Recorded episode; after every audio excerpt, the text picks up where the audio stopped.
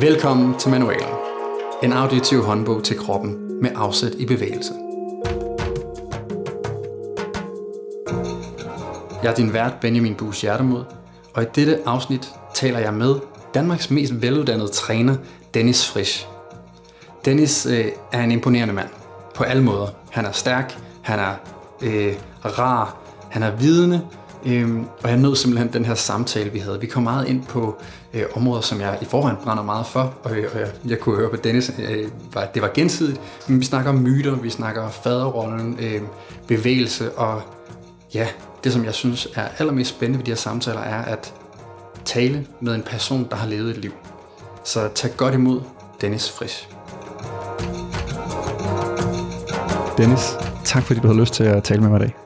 Det er en kæmpe fornøjelse, og, og, og fedt, at vi kunne få det til at passe sammen, at øh, min, min øh, Jyllands øh, tur her, den lige passer med, at jeg også kunne komme forbi Aarhus. Det er jeg mega glad for. Og hvad var det, du har lavet i... Øh... Jamen, jeg har været nede og holde, øh, nede i Sønderjylland, har jeg været nede og holde et foredrag for, øh, for det der, en, en afdeling af Prostataforeningen for, for mænd, der har, øh, øh, har haft prostatakræft, omkring hvordan man kan bruge øh, specielt bevægelse øh, som en, øh, en måde at Øh, specifikt at modvirke nogle af de problemer, øh, som mange af dem oplever. Øh, de har jo alt, næsten alle sammen været på, på øh, hormonblokerende øh, medicin, og det kan give nogle øh, problemer både i forhold til øh, fedtøgning, vægtøgning, øh, mist, man mister muskelmasse, man mister også sexlyst.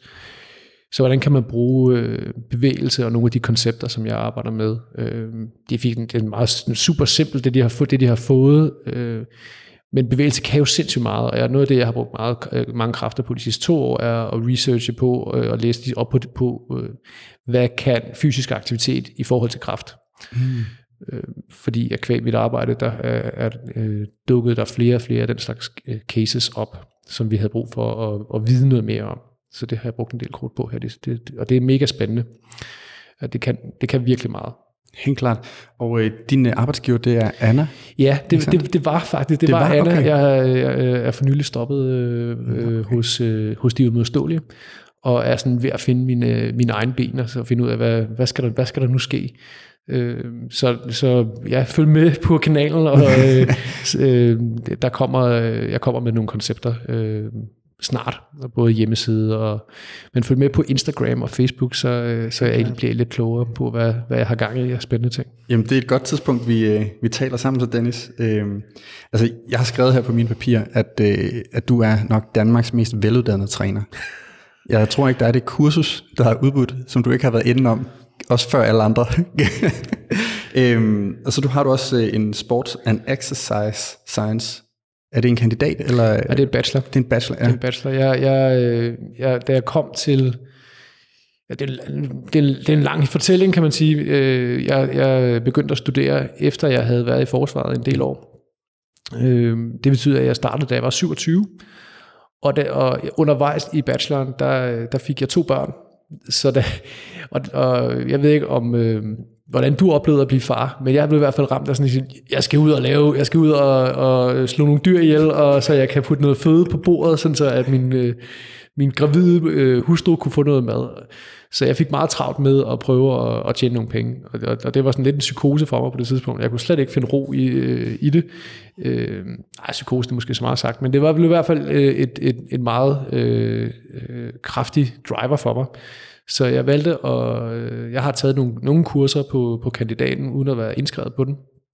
Øh, og som også lidt ligger i alle de kurser, jeg har taget. Jeg er sådan lidt en, en indlæringsnørd. Jeg er meget nysgerrig, og jeg, jeg bryder mig ikke om. Jeg leder lidt af, lidt af, af, af FOMO på, øh, på øh, alt, hvad der har med kroppen at gøre. Så jeg prøver lige at læse hele tiden, øh, og hele tiden opsøger spændende øh, lærere.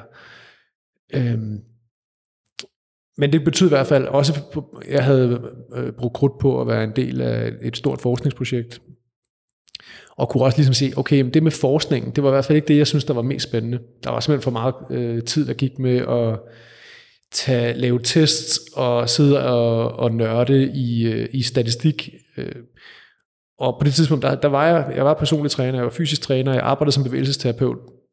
Og sige, okay, jeg synes faktisk, det er federe at arbejde med at, have, have hænderne i mennesker, og, og så passede det med, at jeg så fik et, øh, øh, et jobtilbud hos det, der dengang hed Randløv Bosen, som er, var øh, et, af de der, et af de første steder, hvor man udelukkende fokuserede på personlig træning og bevægelsesterapi.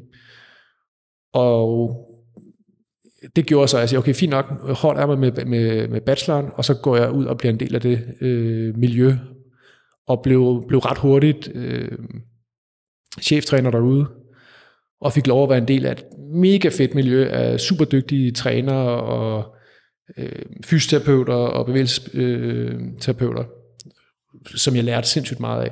Så det er sådan egentlig grunden til, at jeg, at jeg stoppede der. I dag kan jeg godt, som jeg sidder som 40-årig, så kan jeg godt sidde med sådan en, åh, oh, det var fedt at have det der, øh, kunne skrive kantient eller Ph.D. på, ikke? Øh, men det er jo bare egoet, der, der, der taler, ikke? Øh, og som sagt, så har jeg, jeg, jeg, jeg, sidder ikke med en følelse af, at der er noget på kandidaten, jeg skulle have lært. Så. Nej, og hvis, at, øh, hvis man går ind og tjekker Dennis, øh, Dennis' Instagram, så, øh, så tror jeg roligt, man kan sige, at du har en, en kandidatgrad i styrke og bevægelse, i, i, ja, som, så bredt som det overhovedet kan blive. Du, øh, i, bare hvis man lige scroller de første 20 ned, så kan man se en, øh, en glimrende gennemgang af rigtig mange forskellige discipliner. Øh, og det er, det er også noget af det, som jeg synes, øh, eller som vi helt klart kommer til at, at dykke mere ind i i den her samtale. Men først, hvad er forskellen på, øh, på personlig træning og bevægelsesterapi? Ja, det, det, det er nok et godt... Altså jeg kan kun sige, hvordan jeg, hvordan jeg ligesom adskiller det. Personlig træning fra, øh, i min optik handler om det, det, jeg kalder kapacitetsudvikling. Det vil sige, en personlig træner er en, som er dygtig til at se, hvor, hvor er du lige nu? Hvor er din styrke? Hvor er din kondition? Øh, hvor er din øh, muskelmasse og fedtprocent osv.? Og, og sige, okay, hvor er det så, du gerne vil hen? og hvilke, vid, og hvilke midler har du lyst til at afprøve og komme, den, komme, i, den, komme i, i den retning.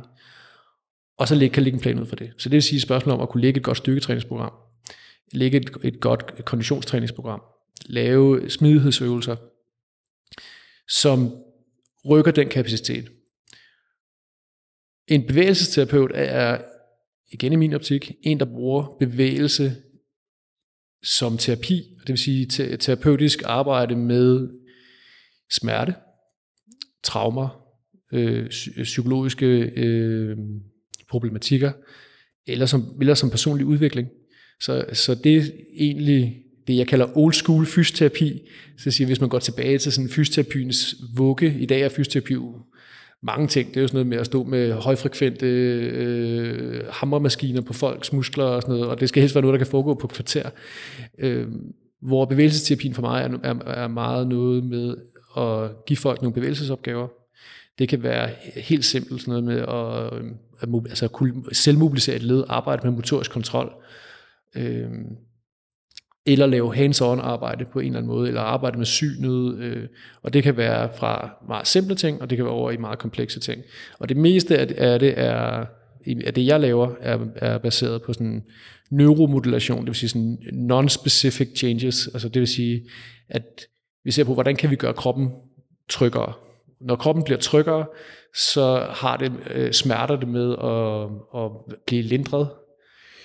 Når kroppen bliver tryggere, så får det, det typisk, øh, bliver du typisk gladere, du får bedre følelsesmæssig balance, det vil sige, at din indre sansning, det man kalder introception, den bliver mere præcis.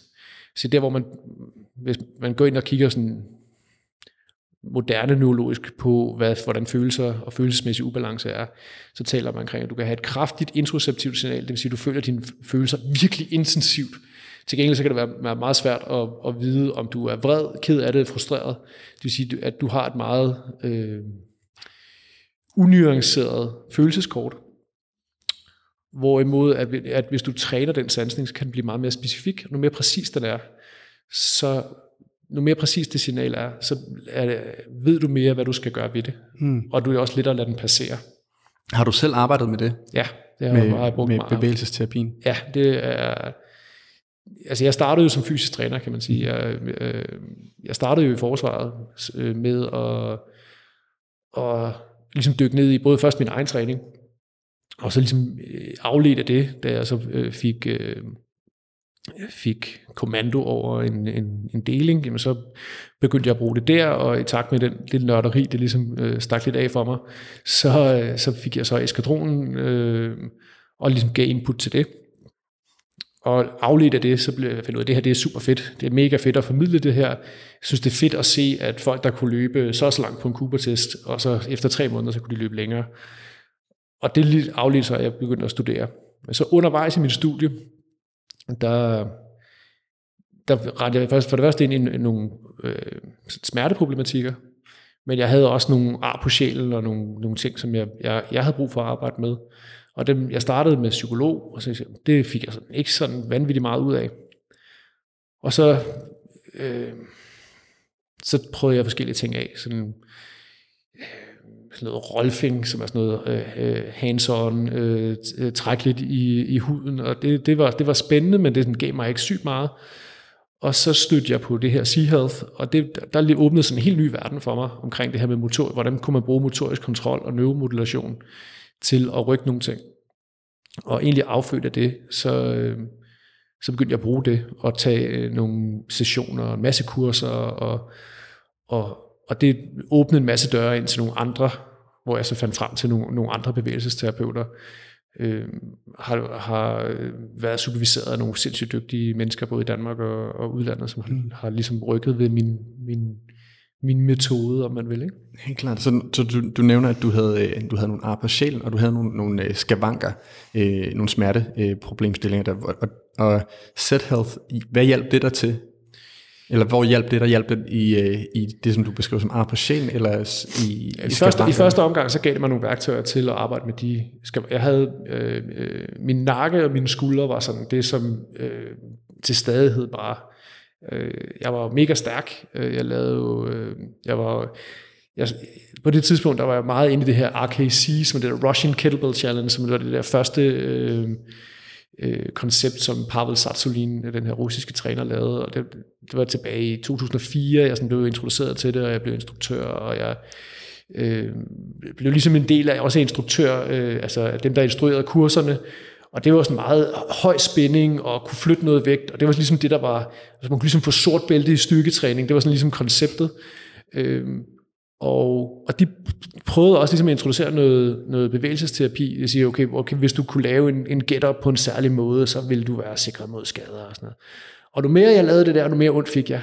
Jeg, blev bare, jeg var super tight, og jeg kunne se det. Jeg kan se på videoer, og altså, den måde, jeg bevægede mig på, ikke, det var, jeg var bare mega, mega tight, selvom der var sådan noget... Øh, noget ledbevægelighed øh, som en del af det. Så noget af det første, som Seahawks det lærte mig, det var, okay, hvis jeg, kunne lave, hvis jeg lavede en ankelcirkel eller en hoftecirkel med et særligt fokus, øh, og prøvede at, at afspænde, i stedet for altså udføre bevægelser uden spænding, mm. så lige pludselig, så, så, så havde jeg ikke ondt. Altså, det, var, det var ret syret for mig, eller hvis jeg vendte mit hoved og, og, og sank, øh, altså lavede synkebevægelser, mm. så kunne jeg også få min nakke til at slappe af. Og det var sådan, og det, det, det spolerede fuldstændig, det gjorde mig fuldstændig forvirret og ødelagde mit paradigme omkring, hvordan jeg skulle træne. Så jeg havde sådan et, et år, hvor jeg sagde, okay, nu bliver jeg nødt til at, at, at gentænke alt, hvad jeg gør. Ah. Øh, og det har, det, det har jeg jo stødt på flere gange. Så jeg siger, okay, så render jeg ind i et, et nyt koncept, og siger, okay, nu bliver jeg nødt til at lige at gentænke og, og pille det fra, ikke, pille mit, min måde at tænke på fra hinanden. Så det, var, det, det, det startede som, som de fysiske skavanker, og, og det var måske også fordi, at Altså jeg var, jeg var udsendt for, for med forsvaret, øh, og jeg siger ikke, at alle, alle mine, mine ar på sjælen nødvendigvis starter fra, stammer fra min udsendelse, men jeg var i Afghanistan der i 2006 og 7. Mm.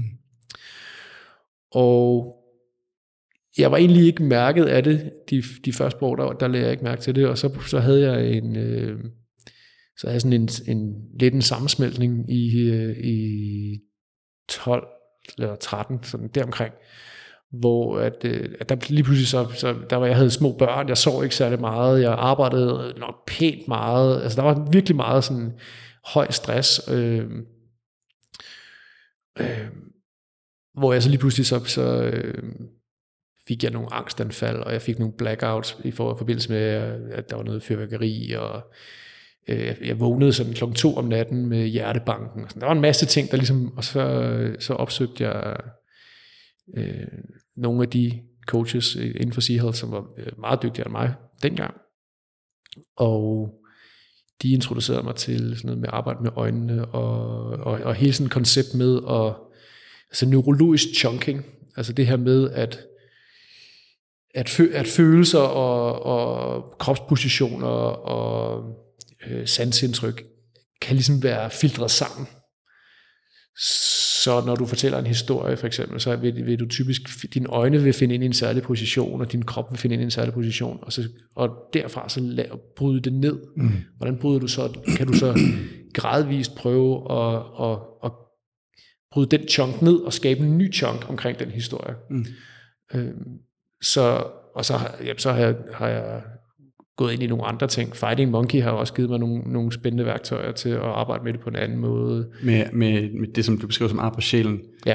Ja, okay. Det vil jeg også meget gerne høre, øh, høre mere om. Men, øh, men, men det, som du lige nævnte i en, i en kort sådan sidebemærkning, det der med, at, at øh, også fordi nu starter med at sige, at du har taget, du er den mest veluddannede træner, du har taget alle kurser, og som du siger, så var der, efter du har trænet med Pavel, og hvis man ikke ved, hvem Pavel Tatsui er, eller hvordan det udtales, så skal man helt klart gå ind og, øh, og google Dragon Door øh, eller Strength Ja, Strength first. Strong First. Strong, Strong first. first, som er ja. hans nye, nuværende selskab. Ja. Øh. Jeg så nemlig de tidlige, øh, den, hans uh, kettlebell video, hvor han siger, hello comrades.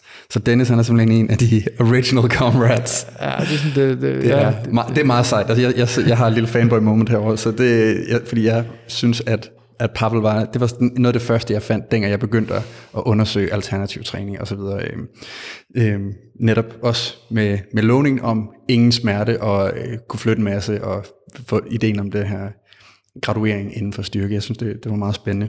Men, øh, men jeg vil stille dig et spørgsmål, som du øh, faktisk har stillet, eller som du har svaret på på din Instagram. Hvad er problemet med et åbent sind? Jamen, øh det største problem med at have et åbent sind er lidt, eller er i min optik, at, at, der, at der er ikke nogen, der beskytter dig mod øh, dårlige idéer. Så hvis man, hvis man har et, et, et fuldstændig åbent sind, og, og har den nysgerrighed, som jeg har åbenbart er født, er, er født med, så kan man meget hurtigt blive suget ned i noget, som på overfladen lyder plausibelt og fantastisk, uden at man har et filter. Mm. Og det her, det er, er jeg helt sikkert, øh, altså, det, det har jeg helt sikkert lært på den hårde måde, at være, været, ligesom været suget ind i nogle koncepter, og som jeg så har lært af, øh, fordi det simpelthen var en dårlig idé. øh, så, det, så det der med at sige, okay, jeg, jeg, med at, når du har, hvis du har et åbent sind, og det synes jeg, man skal have, hvis man hvis beskæftiger sig med næsten hvad som helst, fordi at hvis du ikke har et åbent sind, så bliver du meget fastlåst. Men du bliver også nødt til at opbygge et filter, og ligesom sige, okay, jamen, hvad er, når du så tager ting ind, hvordan sorterer du i, hvad der er gode og dårlige idéer? Mm. Øhm, og jeg har altså selvfølgelig kvæg, at, at, at jeg har sådan en, en, en kort videnskabelig uddannelse, så har jeg selvfølgelig brugt det, brugt det og bruger det mere og mere. Øhm, simpelthen fordi jeg siger, okay, hvad siger, hvad siger evidensen? Men det man selv, hvis man kigger på evidens, så kan man altså også godt falde over, over dårlige idéer. Der er også dårlig evidens. Så, der, så selv der skal man nu ligesom bruge, så det er ligesom et filter. Mm. Øh, men et andet filter, som jeg har lidt fra, fra den, øh, en af mine favorit moderne filosofer, øh, Nicolas Taleb, mm. kender eller Nassim Taleb, tror jeg han Ja, Nassim Taleb, ja. Øh, det her med, altså hvor lang tid har det her været en ting? Mm. Altså ting, der er meget nye, er bare, er bare ikke afprøvet. Mm. Så når man kigger på noget, så prøv lige, lige, lige at, at overveje eller undersøge, øh, hvor langt tilbage går den her idé. Og nogle gange så er de fleste nye idéer, er jo typisk bare en genopfindelse af noget gammelt. Mm-hmm. Og det, jeg synes, der er interessant, hvis man ligesom kigger på, på den måde, som øh, movement culture, eller øh, bevægelses, øh, det her med, at, at altså bevægelse som en, en udvoksning af idræt og fitness, det er jo, at rundt omkring på planeten er der nogle forskellige mennesker, som har fået næsten den samme idé samtidig, og har udviklet de samme, altså, som, altså det, så det er sådan en, man taler omkring, altså den oprindelige betydning af et meme, altså mm. øh, i dag er et meme, det er jo sådan en internetting, men den oprindelige betydning af et meme er jo sådan en menneskelig idé, som, som lever sit eget liv, og som går igennem en befolkning, hvor at den så, hvor at du, du får ikke en idé, men ideen tager dig. Mm. Så den resonerer, uden at du har fået forklaringen måske. Ja, uden at du nødvendigvis ved, hvorfor du, hvorfor du får den. Ja, Og det betyder så, at okay, du har øh, altså Ido Portal, og du har Evan Lacour, og du har måske sådan en som Rafe Kelly, og du har øh, øh, The Original Parkour øh, Crew i Frankrig, og så har en masse mennesker, som har lidt det med at sige, okay, men der mangler noget, der, der, er, der er noget mere, øh, der er en udfordring i vores samfund, som vi prøver at gøre op med. Og ud af det, så vokser der nogle, nogle parallelle idéer. og det er før, at der har været et øh, hæftigt socialt medie, Ja, internet præcis. boomet ja, og så videre. Så, ja. ja. Og det, det synes jeg, nu kan jeg jo ikke engang huske, hvorfor det var, jeg begyndte at, at, tale om det. Jamen, det, vi snakker om problemet med et åbent sind, Ja. og det her med filteret for at forstå idéerne. Ja. Og du kiggede på øh, Nassim Talebs, øh, hvor lang tid har det eksisteret. Ja. Og jeg vil, jeg vil hurtigt smide en, en bemærkning ind, fordi at øh, jeg stødte på det her forleden, øh, hvor at vi snakkede om myter. Øh, jeg var inde til en, en paneldebat, og så snakkede vi om myter om mænd. Øh, og et af de kritiske spørgsmål, det var sådan, hvorfor skal vi kigge på de her gamle myter? Skal de ikke bare, altså de er gamle, er de måske også forældet? Skal vi ikke øh, f- bare finde på noget nyt, for der er ved at ske en masse nye ting i samfundet? Øh, ja, hvad, hvad tænker du om det?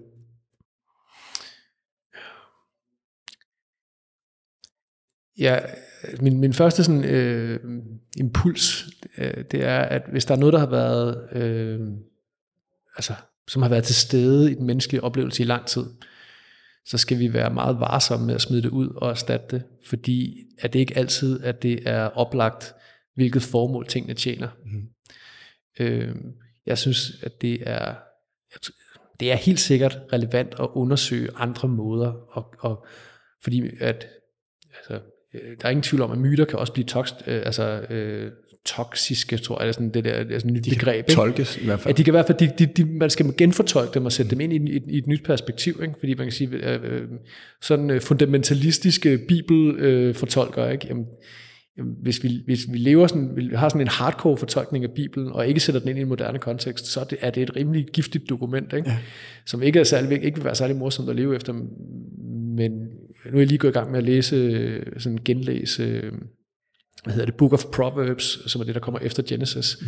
Så der ligger bare nogle, nogle kernesandheder, som er, er, er super spændende. Jeg er ikke specielt kristen, men jeg kan godt lide at undersøge sådan eviggyldige sandheder. Mm.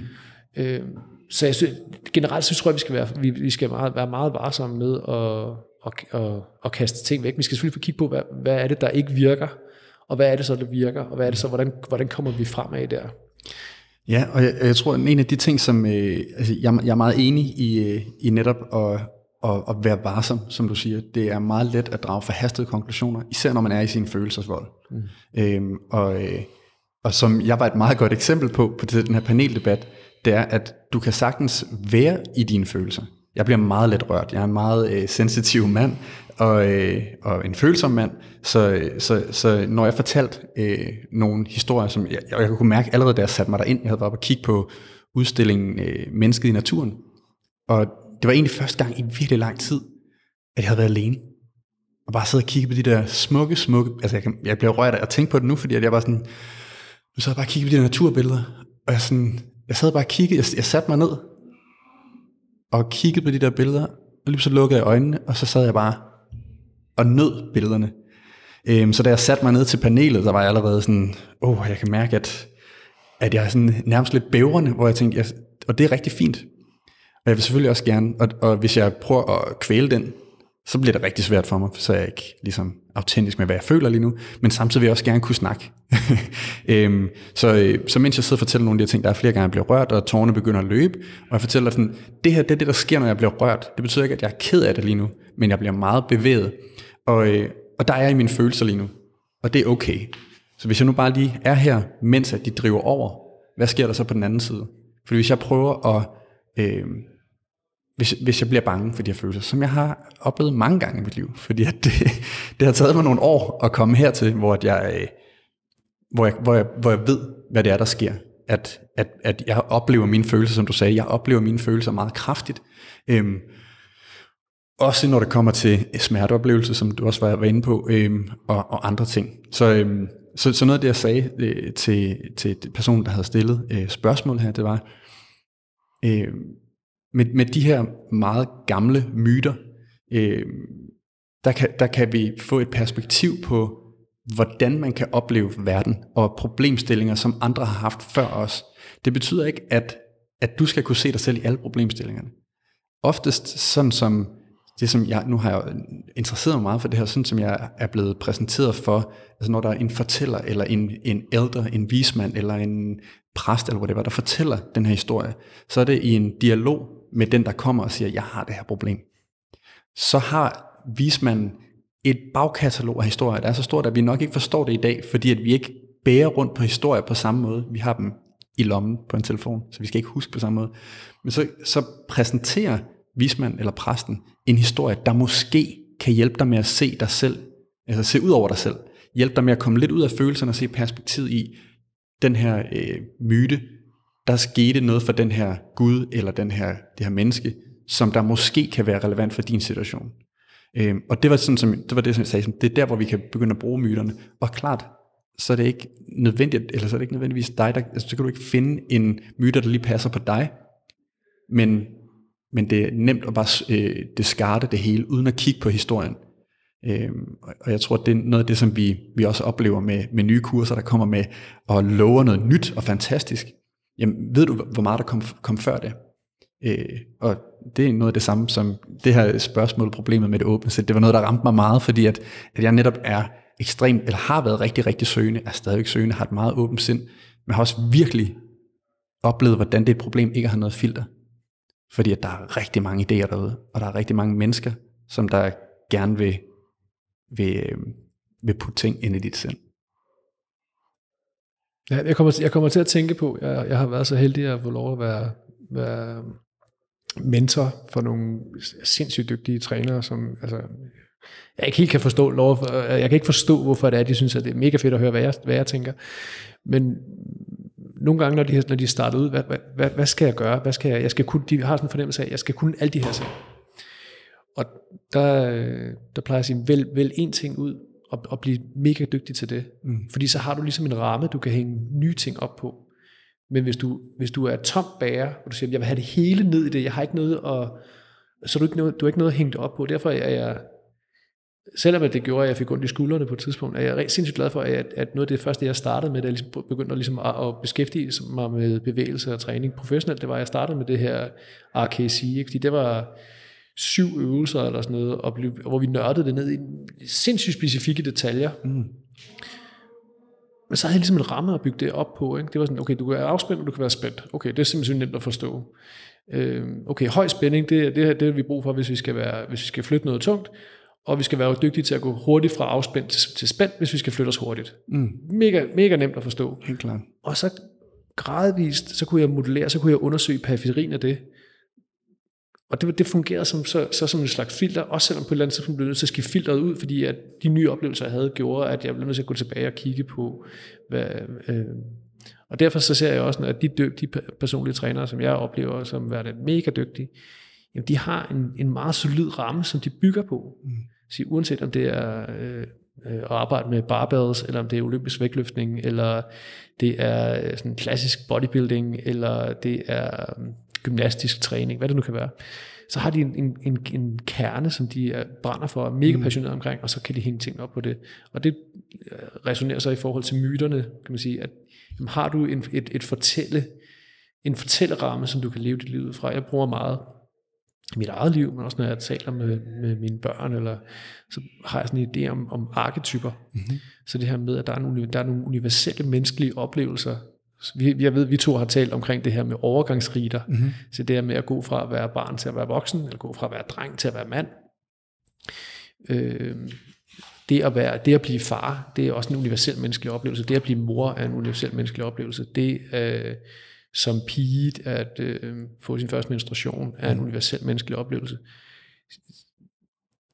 Og der, jeg ville have følt, at jeg stod meget alene, hvis jeg ikke hang det op på, eller spejlede mig i, i de myter, der går tusindvis af år tilbage. Mm. Så derfor er altså nordisk mytologi, græsk mytologi, Bibelen, der ligger bare nogle fortællinger, som kan give mig en oplevelse af, hvad det er, jeg er på vej igennem. Mm. Ja, og øh, jeg, siger, jeg siger ja, som om at det, jeg, jeg, jeg synes, det er så spændende, Dennis, fordi at det, det betyder, at jeg, har været, at jeg har forberedt mig godt. øh, jeg har, altså, som, som jeg sagde til dig, før vi gik i gang, øh, jeg, fik, jeg, jeg kunne se på, din, på nogle af de ting, du havde postet på Instagram, at, at det, vi arbejder lidt med myterne her, at det er nogle af de ting, du er interesseret i, og det er også noget af det, jeg er meget interesseret i. Øh, så øh, jeg tror, jeg, jeg vil starte med, øh, jeg vil lade mine noter ligge her foran mig, så jeg er sikker på at vende tilbage til dem. Jeg vil starte med, øh, og, og, og, og måske se om jeg kan sætte dig ind i rammen, den her Hero's Journey, som du har et øh, Joseph Campbell øh, citat på, på din Instagram. Hvis man ikke ved, hvad Hero's Journey er, eller øh, hvem Joseph Campbell er, så kan man selvfølgelig google det. Men, øh, men det er den her øh, heldens rejse, øh, som starter hjemme, og ja, måske kan du beskrive den, øh, hvordan du øh, jamen altså heltens rejse, øh, sådan som, som jeg læser Joseph Campbell, og Joseph Campbell er den her øh, myteforsker, øh, eller sådan, der, som på et tidspunkt i 60'erne eller 70'erne, ligesom går ind og efter har læst med alle de her, fra helt fra sådan noget mesopotansk mytologi over øh, øh, folkeeventyr og så videre. Hvad er det for en, en, en universel fortælling, der går igen? Og det der, det der, den, den starter typisk med, at du har øh, helten eller heldinden, som er øh, i den vante, den, den kendte verden, og så kommer der det her kald til eventyr, og det, bliver, den, det modstår man ligesom i starten. Siger, jamen, jeg er tryg, jeg vil ikke, jeg vil ikke ud af min skal, øh, her har jeg det godt. Ja. Øh, og så øh, kommer der et pres, ja. og så bliver man ligesom kastet ud i det, og så skal jeg se, hvad jeg kan huske det, så, bliver, så, så kommer man ligesom over tærskelen til det nye, det ukendte. Og der er også noget med en mentor, ja, der allerede bliver præsenteret lidt i starten. Ja. Øh, nogle gange. Ja, det nogle gange så kommer du, så har du ja. den her Merlin-figur, eller ja. Gandalf, Præcis. eller Obi-Wan Kenobi. eller, altså der er de her, den her mentor, eller hjælper, øh, som repræsenterer øh, den, der ved ting. Ja. Den, der, den, der har, været, har gået vejen før. Øh, mm. Og så kommer der nogle prøvelser, øh, og så på et tidspunkt, så øh, bliver du konfronteret med din egen død, og så bliver du genfødt. Og så, på, og så finder du ligesom skatten, så øh, får du bekæmpet, slået dragen ihjel og konfronteret din frygt, hvad det nu kan være, og så tager du guldet med hjem, eller tager den nye viden med hjem. Elixieren med hjem. Elixieren, ja, ja, den kan jeg godt lide. Ja. Øh, altså du tager noget fra den magiske verden, noget fra den kaotiske verden, med hjem til den kendte verden, og er med til at forbedre den kendte verden, eller redde den kendte verden. Nu kan øh, Ringnes Herre, jeg, jeg er jo øh, er fuldstændig pjattet med, med, med Tolkien, at, øh, at når de kommer tilbage til herret, så er herret, står herret jo i flammer. Det, det er ikke en del af filmen, det er det i bogen. Og det vil sige, så, så, så tager de den viden, den, den rejse, de har været igennem, de her øh, fire hobitter, og siger, okay, så, og så, øh, så redder de, med hjælp af den viden, så redder de øh, herret. Mm. Det vil sige, de redder det kendte, det trygge. På grund af den rejse, de har, den forvandling, de har været igennem.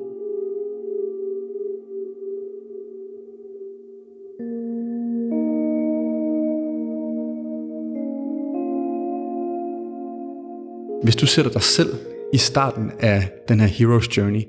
Hvor var du der? Hvor gammel var du? Bare det, der kommer, lige falder dig ind. Jeg, jeg, jeg, jeg ser det jo egentlig sådan, at, at man er et eller, et eller andet sted, er man hele tiden i forskellige steder i The Hero's Journey. Ikke? Men hvis, hvis jeg ligesom skal lægge hele mit, hele mit liv ud. Du kan også vælge at sige, fordi hvis vi siger, at der er mange journeys, måske den journey, som der var mest transformativ, sige, min originale journey øh, var, da jeg var 12 i, i 92. Jeg øh, var, øh, jeg var spider, og jeg dyrkede kampsport, og jeg dansede. Øh, men i 2000, eller ikke i, i, i 92, da jeg var 12, det er sådan det var, der er der et, en, en, sådan et ikonisk tv-program, som hedder Eliten, med Nikolaj Molkelet og B.S. Christiansen, som, som viser øh, Jægerkorpsets optagelsesprøve. Og jeg blev altså, fuldstændig besat af det der. Øh, og, og om det ligesom var en usikkerhed i mig, eller, men det der med at sige, okay, her der, der, der var noget, der var en prøve, jeg kunne gå igennem, og når jeg kom, kom igennem på den anden side, så var jeg noget. Så havde jeg, at man fik den, den der Bordeaux man fik, man blev en del af en udvalgt skare. Ikke? Altså, øh, jeg, min far har altid øh, vist mig sådan nogle, altså jeg har set sådan nogle Kellys og øh, altså de her gamle, gamle øh, krigsfilm og sådan noget.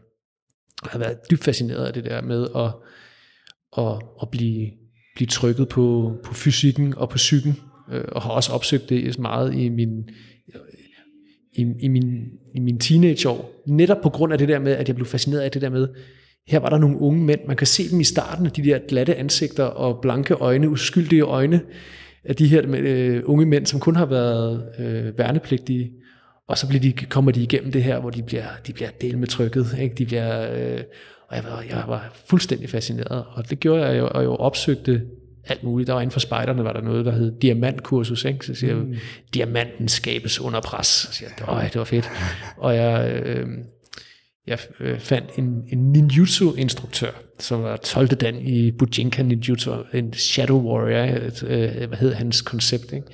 og tog på overlevelseskurser op i Sverige, og, og, og, og, og dyr, jeg dyrkede det der op, og, og trænede Kyokushinkai karate med min, med min sensei dengang. Altså, alle de der ting, som ligesom siger, jeg, ville, ville, jeg søgte det der, og det førte også til, at jeg efter gymnasiet øh, startede i forsvaret, og, og havde en, en klar ambition om, at jeg skulle være jægersoldat. Men jeg skulle lige først skulle jeg lige være officer.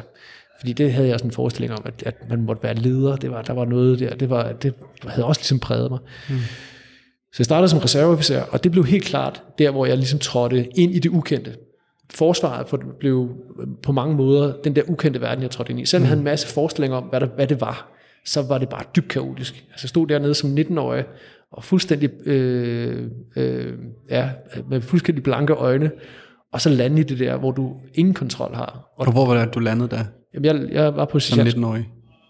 Øh, der, var, der var jeg på sergeantskolen på det der, der var sådan, på det dengang var der sådan en, en, en lynvej som reserveofficer, hvor man starter på sergeantskolen, og så får du en meget kort øh, introduktion til, til rekrutuddannelsen, og så bliver du ellers gjort til sergeant. Mm.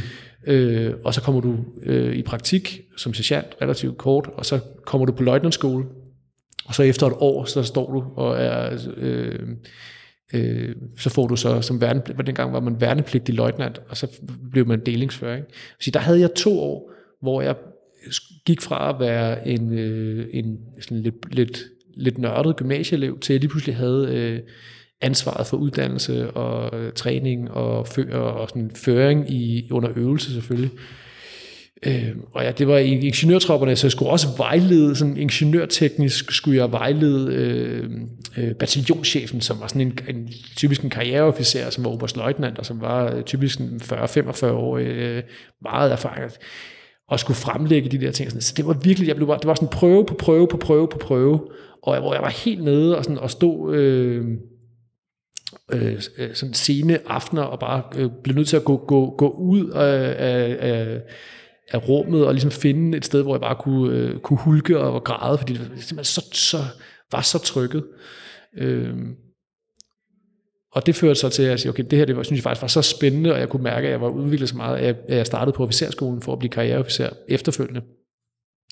Og brugte så de der 3,5 år øh, der og var forbi, øh, som led i det, var jeg på patruljekursus hos Jægerkorpset og på faldskabskursus hos Jægerkorpset, så var mega, altså, så jeg fik ligesom nogle oplevelser, og øh, fordi jeg hele tiden havde det der mål om, at jeg skulle op til jægerkorpset, men jeg havde samtidig sige, at jeg skal forberede mig noget mere. Mm. Jeg skal forberede mig noget. Jeg er ikke god nok, for jeg skal være helt sikker på, at jeg kan komme igennem. Og så øh, kom jeg til Bornholm, som dengang stod for mig, som var det, sådan, det var sådan det ypperste inden for de professionelle soldater. Det var altid dem, der var, ud, var udsendt som hold 1 og hold 2. Øhm, og da jeg så kom derover, jamen, så øh, dengang var der, var der et kursus, der hed enkeltkæmperkursus, som er sådan et øh, ja, også sådan en kursus, hvor man bliver trykket på maven, øh, og, og, og, og det lykkedes mig at komme igennem det, som en af de sådan relativt få, der, der, der lykkedes at få den der enkeltkæmper, øh, det enkeltkæmper svær. Øh, og ja, og så var, det, var jeg egentlig klar til, var, var jeg egentlig i gang med optagelsesprøven op til Jakobset, og så øh, blev vi varslet, at vi skal til Afghanistan. Og der har jeg brugt et stykke tid på at uddanne de her soldater, de, øh, de her 30 øh, spejdere, som der er, øh, som er sådan en let opklaring. Og der slår min pligtfølelse ligesom ind. Jeg skulle egentlig have været startet op i jægerkorpset, men så får sådan et ultimatum, siger enten så øh, starter du i jægerkorpset, og så kommer du ikke med til Afghanistan, eller også så tager du til Afghanistan, og så kan du tage jægerkorpset på et andet tidspunkt. Mm. Og så siger jeg, okay, fint nok, jeg tager, jeg tager afsted til Afghanistan, og det, det bliver sådan nok der, hvor at jeg hvis vi skal sætte den ind i Hero's Journey, ikke? det er der, hvor jeg bliver konfronteret med min egen død. Ikke? Mm. Jeg vil bare lige hurtigt smide nogle øh, pejlemærker ind, fordi nu, når jeg, jeg sidder og tænker i, i Hero's Journey for at lige sætte, øh, sætte en tidslinjeagtigt på det, at det, du sagde selv, at der er alle de her prøvelser, mm. og det er en del af der, hvor at du, du siger selv, at du var hjemme i det trygge, selvom at du søgte det utrygge i det trygge stadigvæk, og så der, hvor det bliver utrygt, der hvor du kommer ud, der er hjemme og ude, der hvor du kommer ud, det er så i, i forsvaret. Øhm, og så, øh, og så bliver ved med at forberede dig, så du går igennem dine prøvelser, og kommer igen videre. Der, der er måske højst sandsynligt mere end tre, som der, som der er i eventyrene. Men, øh, men der, hvor du kommer til din store udfordring, og det er også noget af det, som vi snakker om i, i overgangsriterne, at den tager, den tager du faktisk imod. At det, er, at det er en aktiv handling.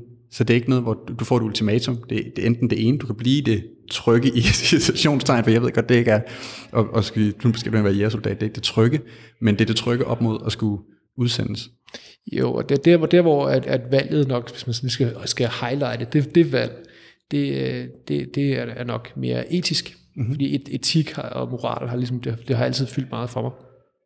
Øh, ikke fordi, at jeg siger, at jeg er specielt moralsk menneske, men jeg har altid overvejet meget nøje, hvad er, hvad er, det, hvad er det moralske måde at gribe en situation an på. Og, og det bliver ligesom definerende øjeblik for mig, fordi jeg siger, okay, jeg føler faktisk et ansvar. Jeg har, jeg har, jeg, jeg, jeg har, jeg har taget en ledelsesrolle i forhold til de her mennesker. Vil jeg overlade den til en anden? Vil jeg lade dem sætte, sætte livet på spil med det, jeg har givet dem, uden at jeg er der? Uden at jeg er, er der og sætter noget på spil sammen med dem. Så der er også noget skin in the game i, i, i, i det.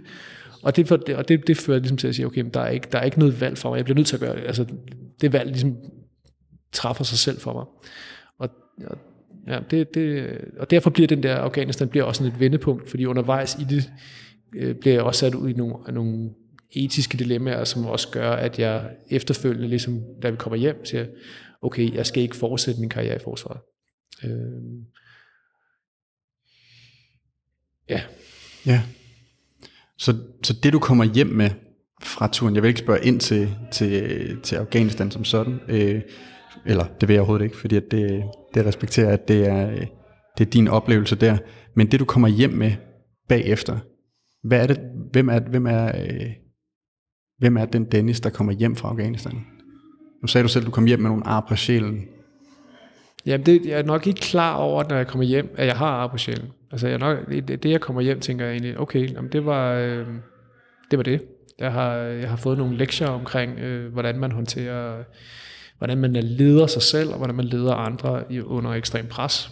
Øh, jeg har øh, prøvet at leve i en sovepose øh, ude i ørkenen og i bjergene i, øh, i månedsvis. Jeg har, øh, har prøvet at øh, øh, evakuere sårede soldater. Jeg har, altså jeg, jeg, jeg, jeg, jeg har ligesom jeg er blevet trykket på, igen, jeg er blevet trykket og blevet, blevet, blevet afprøvet og har været igennem en, en, en transformation, men jeg er nok ikke klar over, hvad, hvad, hvad omfanget af den transformation er.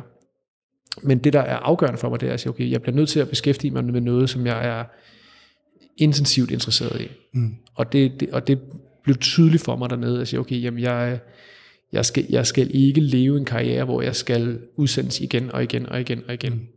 Mm. Øh, jeg bliver nødt til at, at og det, og det blev også tydeligt for mig, at bevægelsen var, der var på det tidspunkt var jeg allerede uddannet RKC, og, øh, og det var hele tiden det, jeg, fandt, jeg vendte tilbage til. Også ud i ørkenen lavede jeg pistols, og jeg trænede one-arm push-ups, og, altså, og, og dyrkede det der. Det blev ligesom der, hvor jeg søgte hen for, for, at, for at cope med det kaos, der ligesom... Øh, øh, det, det er at, at være i, i, en krigszone på en eller anden måde.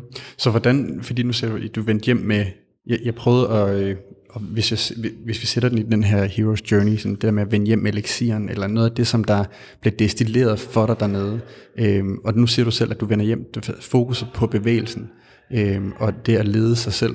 Så hvordan så det ud, altså nu, nu bare lige for os at gøre det meget konkret med træningen, hvordan så det ud dernede? Hvordan, hvordan så, så nu lavede du one-arm, pist, øh, one-arm øh, push-ups og pistols.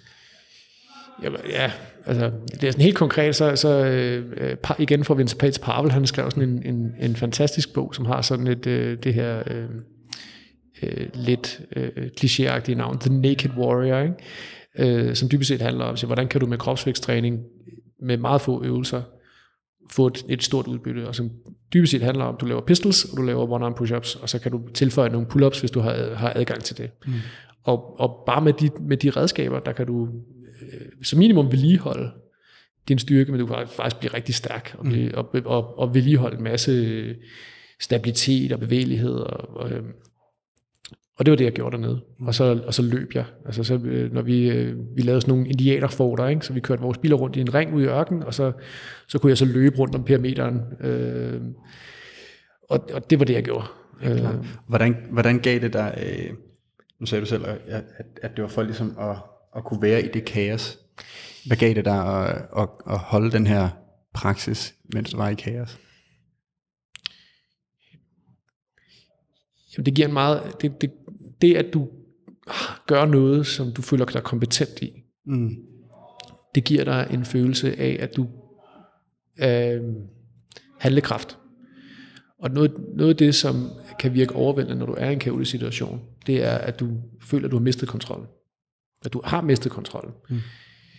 En af de ting, som øh, jeg, jeg faktisk lærte op ved jægerkorpset, men da, på de kurser, jeg har været, været øh, på op, det der med at sige, okay, når du føler, at det hele det ramler omkring dig, og du er træt, og du, øh, der er stadigvæk øh, 15 km tilbage til målet, og din, din rygsæk er, er tung, og dine fødder gør ondt, og du er våd, og du er kold, og du er sulten. Så okay, prøv lige at, at, at, at sætte dig ned, og så bind din, stør, din, bind din snørbånd op, og så bind dem igen. Mm. Og du kan ikke bare binde dem, du skal gøre dig umage. Ikke? De, skal, de der snørbånd, det skal være virkelig godt, og det tager dig et minut. Men det, det gør, at du lige får lige hånd på situationen. Der, der er noget, jeg kan gøre. Jeg kan, i hvert fald, jeg kan i hvert fald fokusere på det. Og det tror jeg var, var det, som, okay, jamen, jeg kan ikke gøre noget ved, at vi lige har været i kamp, og at, øh, øh, hvad den situation nu, nu var der nede. Jeg er ked af det, at jeg har hjemvej, at øh, der skete også nogle, nogle andre ting på, på det personlige plan. Min morfar døde, mens jeg var dernede, mm. og der var sket nogle andre ting, som også gjorde, at det hele var sådan lidt men jeg havde den der, okay, jeg kan, jeg kan, jeg kan lige tage fem minutter, hvor jeg øh, laver på pistols og laver en one-arm push-up, og finder et eller andet, jeg kan lave en kropshævning i. Så okay, det er sådan en helle. Det er sådan et, et sted, hvor mit, mit, mit sind, det finder ro. Øh, så det, det tror jeg var det, det, det, det gav mig en, en følelse af, at jeg kan, jeg kan gøre noget. Jeg kan gøre noget for at passe på mig selv. Helt klart. Det, det giver god mening, også i forhold til det, du startede med at sige med, øh, med at gøre kroppen rolig, og at, at resten ligesom følger med. Øh, hvordan har det øh, elixiren her, det her med, at det du tager med hjem, øh, er der stadigvæk noget af den elixir, øh, som du drikker, deler ud af i dag, eller har udviklet på, eller hvad man siger? Ja, man kan sige, at, at øh, jeg, jeg har jo har nok fået det, jeg, jeg fik nok råstofferne til elixiren med, med hjem, ikke? Øh, og så øh, står jeg nok som sådan en anden mirakulix øh, og, og, og prøver opskrifter af, ikke? Så, øh, hvor at det i starten var, altså okay, øh, altså de første par år, øh, både da jeg startede på universitetet, og jeg startede som fysisk træner for boks og kampsportsfolk dengang, der var jeg jo overbevist om, okay, jamen, altså, øh, hvis du er i god form, og du er stærk, altså, det løser alle problemer, ikke? Det var sådan elixiren på det tidspunkt, ikke? Og så fandt jeg ud af at okay, jamen, det kan noget, men det kan ikke det hele. Det er ikke sådan et universelt svar. Men så måtte jeg blive nødt til at finde ud af, okay, der var faktisk noget med, med nervesystemet, som jeg blev nødt til at blive klogere på. Øhm, så det, det, elixir nok er blevet til i dag, det er, at jamen, der er en dosis og en sammensætning til os alle sammen i kraft af bevægelse.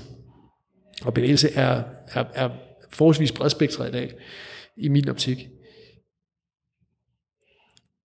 vi kan altid finde noget, der kan, der kan gøre det lidt bedre for os selv. Vi kan altid bruge, vi kan altid finde et helle, øh, uanset hvem vi er og hvor vi er, så kan bevægelsen give os noget, så kan øh, bevægelsen kan hjælpe os med at finde ro, og det kan hjælpe os med at, at rykke os ud af, af, hvis vi føler os fastlåst, så kan bevægelsen give os en vej, hvor vi kan, langsomt kan rykke os ud. Ikke? Mm. Og det tror jeg, det elixiren er i dag, det er, at, at, at bevægelsen kan være nøglen til ja, altså velvære, eller komme ud af smerte, eller øh, ændre din, din hvis du, igen, hvis du fanger din følelsesvold, så kan, kan bevægelse være en måde at, at rykke, det, øh, rykke dig på.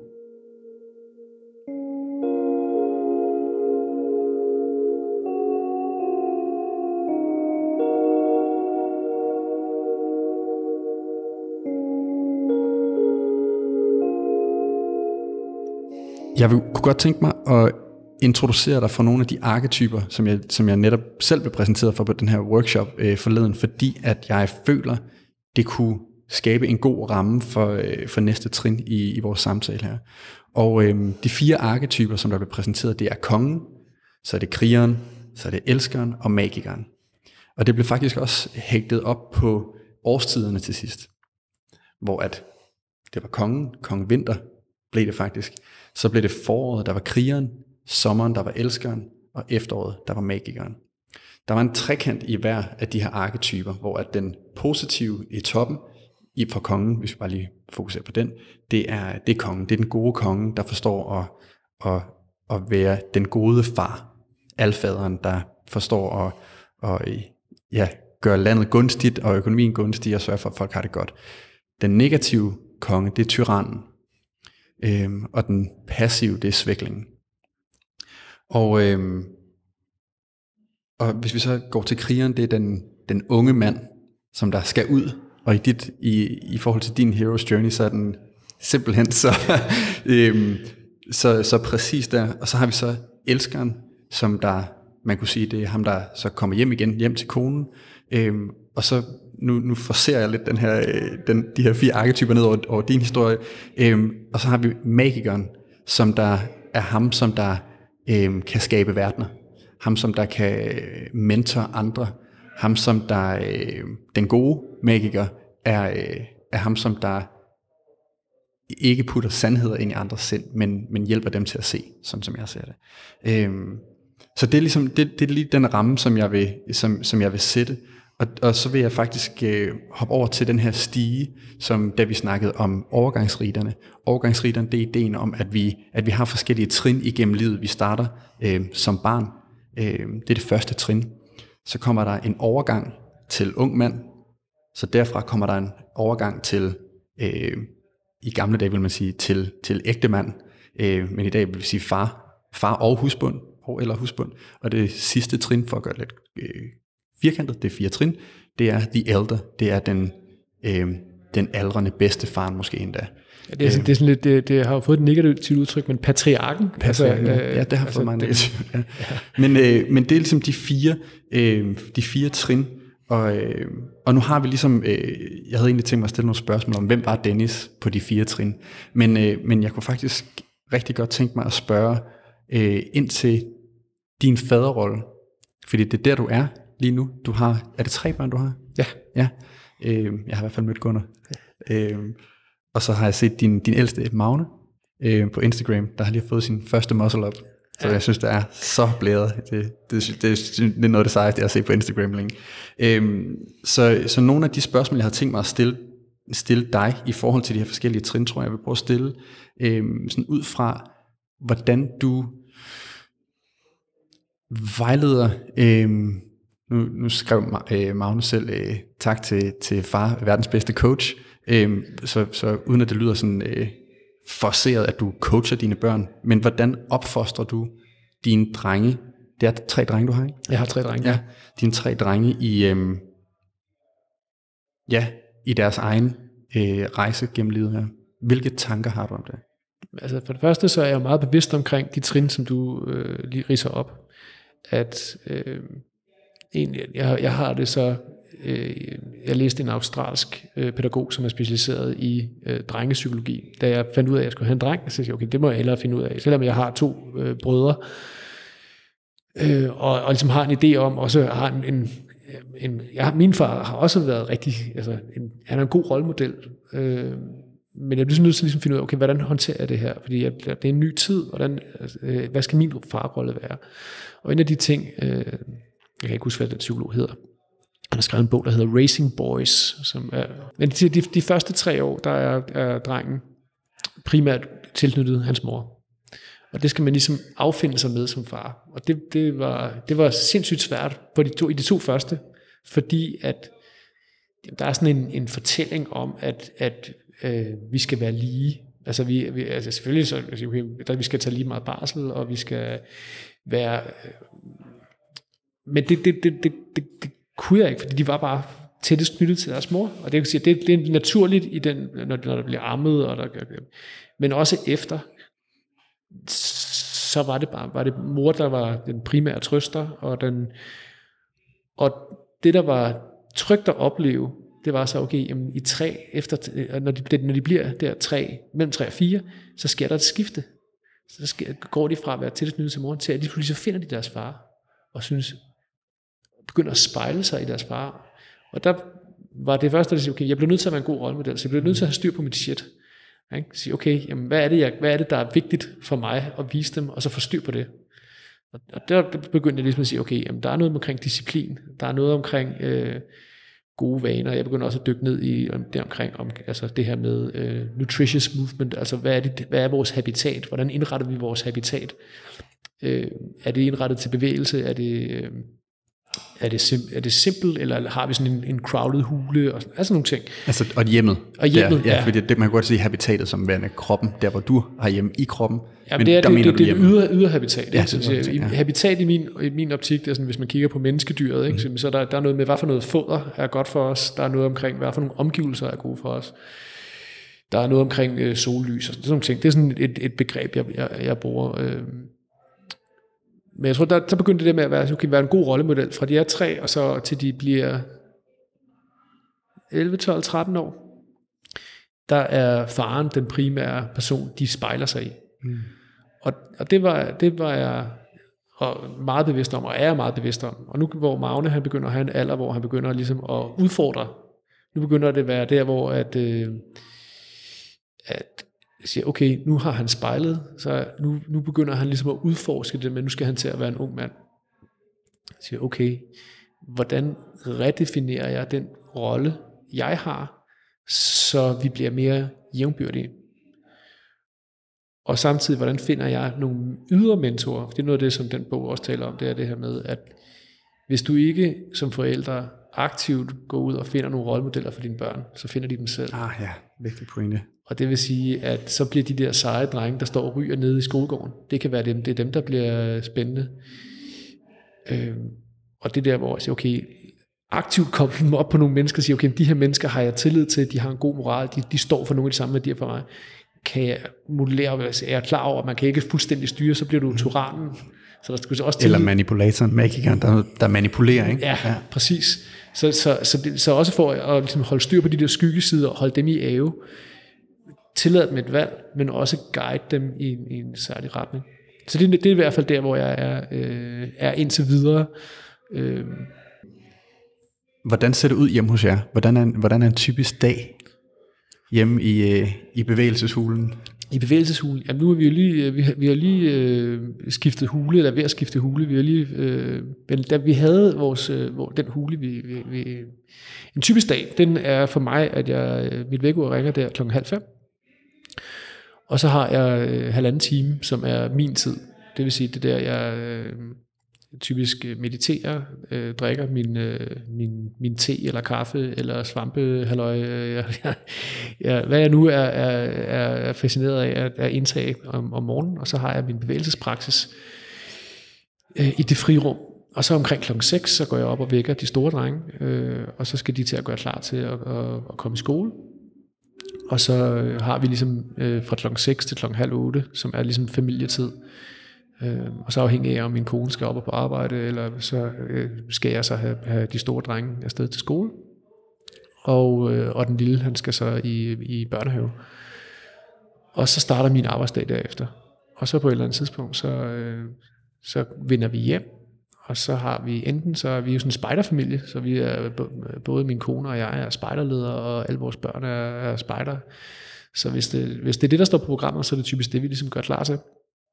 Øh, hvis, øh, hvis vi kan se vores snit til det, så mosler jeg lidt med, med, med de store. Øh, Ja, det der hører med til historien, at når vi går ud af døren, så laver vi, øh, øh, laver vi lige nogle kropshævninger, eller hænger lidt, eller vi har altid et eller andet projekt. Meget af de store drenge, at vi enten arbejder med, vi med en kropshævning, eller øh, noget øh, planche, eller noget front lever, eller noget håndstand.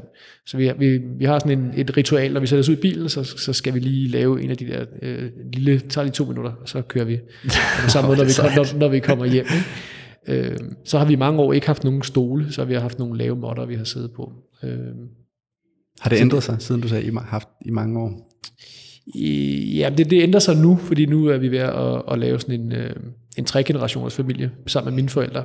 Øh, og selvom jeg, jeg, jeg gradvist præger dem, så er jeg også et sted, hvor at, at, at jeg skal jo ikke øve vold på, øh, på sådan... Øh, de er ikke gamle, men de er i hvert fald ældre end mig, og de har jo ligesom deres, deres, deres ways. Øh, og selvom jeg synes, det er fedt, og jeg, gerne, jeg, jeg har lyst til at, ligesom at være dogmatisk omkring det, vi skal ikke have nogen stole, og vi skal, altså, så øh, okay, jeg kan godt have friheden til at sige, jeg kan sidde på, jeg kan have et sted, hvor jeg kan sidde på gulvet, og så kan vi godt spise omkring et spisebord, ikke? Øh, og sidde på en almindelig stol. øh, så det, og, og det er, øh, det er jo også efter input fra, fra mine drenge, at de synes, okay, det, det, det er fedt nok, far, øh, men når vi har kammerater inde på besøg og sådan noget, så er det også meget fedt, at det ikke er alt for, alt for mærkeligt. Ikke? Øh, selvom også de synes, at det er fedt, at, at øh, altså, at, de kan jo med en eller anden ret nogle gange sige, at det, deres far er stærkere end, øh, end kammeraternes far.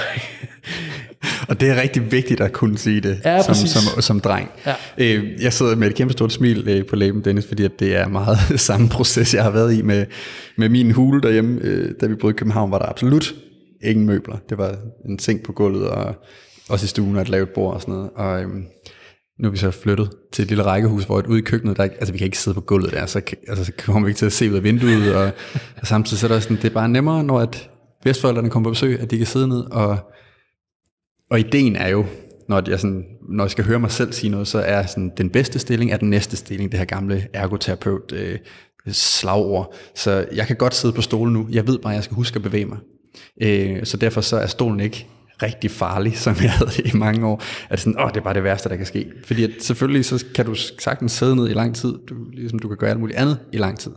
Men, øh, men igen, det der med ikke, ikke at være dogmatisk. Jeg prøver, øh, det var noget, jeg som, som mig og Markus snakkede meget om på, på de retreats, vi afholder, hvor at vi, vi er, vi, jeg var meget dogmatisk. Øh, men nu har vi, nu er det ligesom, jeg slipper mere og siger, jeg er meget passioneret og jeg vil altid inspirere andre til at, at prøve de ting af, som jeg er interesseret i. Men jeg er ikke dogmatisk om, at du skal. Der kan være noget, altså der, jeg synes, der er noget interessant i, jeg, jeg er meget fascineret af det der dogmefilmene, mm-hmm. og de fem benspænd, mm-hmm. og, og de, den, altså det der med, at, at øh, jeg skal ikke gå ind i, i det, hvad dogmefilmene var, og hvad, hvad de fem benspænd var. Jeg har lige kigget på det samme, efter jeg har set druk også. Men det der med, at, at når, når, hvis du skal dykke ned i noget nyt, så er der, ikke, er der ekstremt meget læring i at lægge nogle ret tætte begrænsninger mm. over dig selv. Ja. Så hvis du vil udforske det, og, og, altså det jeg kalder nutritious movement, mm. altså det her med at, at bygge ting ind i din hverdag, hvis du, hvis, hvis du så har et spisebord, og du har en kontorstol, og, og du, og, den er til, og altså, det er enormt svært at bryde den vane, mm-hmm. fordi du kommer bare til at sætte dig ned og bruge den. Helt klart. Øh, så der, der, synes jeg, det har været, eller der har det været ekstremt værdifuldt og lærerigt, at, ligesom at sige, okay, jeg bygger dogme op omkring, vi skal ikke have nogen stole derhjemme. Ja. Men på et eller andet tidspunkt, så bliver, hvis det dogme så begynder at blive, igen for at vende tilbage til, til arketyperne, begynder at blive tyrannisk, mm. at det begynder at være, lægge en begrænsning på, og det begynder at, at, at bremse din udvikling, så giv slip. Ja. Og, det, og det, du siger det rigtig fint, fordi det er, det er lige præcis det, som, som jeg har, øh, som, som der har været min læringsproces også. Øh, også fordi jeg ved, når at min proces med dogmer har været sådan, øh, alt fra at spise paleo til at gøre alt muligt shit, som der gav mig nogle altså sådan seriøse problemer i forhold til at forholde mig til, til mad og følelser omkring mad, øh, til hvordan, at når jeg så præsenterer nogle af mine, for eksempel de her dogmer, jeg, jeg har ikke nogen stol og så videre, til hvordan folk så tager de her dogmer ind. For det er jo også noget af det, som, som, som jeg ved, du er, er meget bevidst om, som, som, som, både som far, men også som underviser og, øh, og mentor. Det jeg gør, øh, skal, og når jeg siger det, så bliver det taget på en bestemt måde. Så, så jeg, jeg har mange gange sagt ting meget øh, firkantet, hvor folk de tager det meget firkantet, og så måske slår sig på, at de ikke kan leve op til at gøre et eller andet, fordi at, at de ikke ser nuancerne i det. Øhm, eller eller netop gør sådan, så tager et dogme, som der er som leve og siger, du må kun spise på den her måde her, og så, så, så det, det kan være fint i en periode at prøve at se, hvordan føles det her? Men, øh, men hvis du ikke har evnen til at pille de lag af igen, og, det, og der taler jeg virkelig for, mig, for, øh, for, øh, for mit eget vedkommende, da jeg var i London og arbejdede derovre, kom fra designskolen, der var blevet meget interesseret i biohacking. Øh, jeg havde fem apps eller sådan noget på min telefon, jeg skulle igennem hver dag. En, der trackede min søvn, en CNS, øh, tap, tap, tap, tap, for at se, hvordan vægttræning dagen før havde påvirket mig. Og to be honest, jeg anede intet om, hvordan jeg skulle bruge det data på et tidspunkt. Men til sidst så sad jeg med alle de her, jeg havde bygget sådan et mærkeligt øh, fort op omkring mig, system op, som jeg havde en idé om, hvad det skulle kunne, men jeg var ikke helt sikker på det. Og jeg kunne simpelthen ikke, altså det, det var det åbne sind, jeg puttede flere og flere ting ind. Øh, og til sidst så kunne jeg simpelthen ikke øh, være i det. Der var ikke plads til mig i det sind. Øh, så, øh, så, så det er min tanke om, om det, det dogmatiske. Jeg, jeg, jeg elsker at lege med dogmer. Øh, som for eksempel, jeg har sådan tænkt lige nu, når jeg er på stranden, så skal jeg bare lige i vandet. Jeg har ikke håndklæde med, det glemmer jeg altid, selvom det ville være smart, for jeg, jeg ved jo egentlig godt, at det er sådan, jeg får det hver gang. Men jeg skal lige i vandet øh, året rundt. Øh, ikke at jeg sådan er vinterbader, men jeg skal bare i vandet. Øh, så det er et meget godt dogme, så de idéer kan jeg godt lide. Ja, dogmer, dogmer er jo ekstremt magtfulde. De ja. kan jo virkelig, det er jo ja. ekstremt transformativt. Du behøver ikke tage stilling til, til alt hele tiden. Præcis, ja. du skal ikke tage, tage, tage stilling. Derfor er, er et koncept som øh, altså paleo, stenalderkost, er jo ekstremt effektivt til at ændre folks øh, adfærd. Problemet er, som du også siger, at det, det kan give nogle ret problematiske forhold til, til, til hvad mad er. Mm. Og man kan blive sådan, og det er jo det med mad, det er også derfor, jeg, sådan, jeg, jeg beskæftiger mig med mad, når jeg arbejder med folk, og når jeg mentor folk.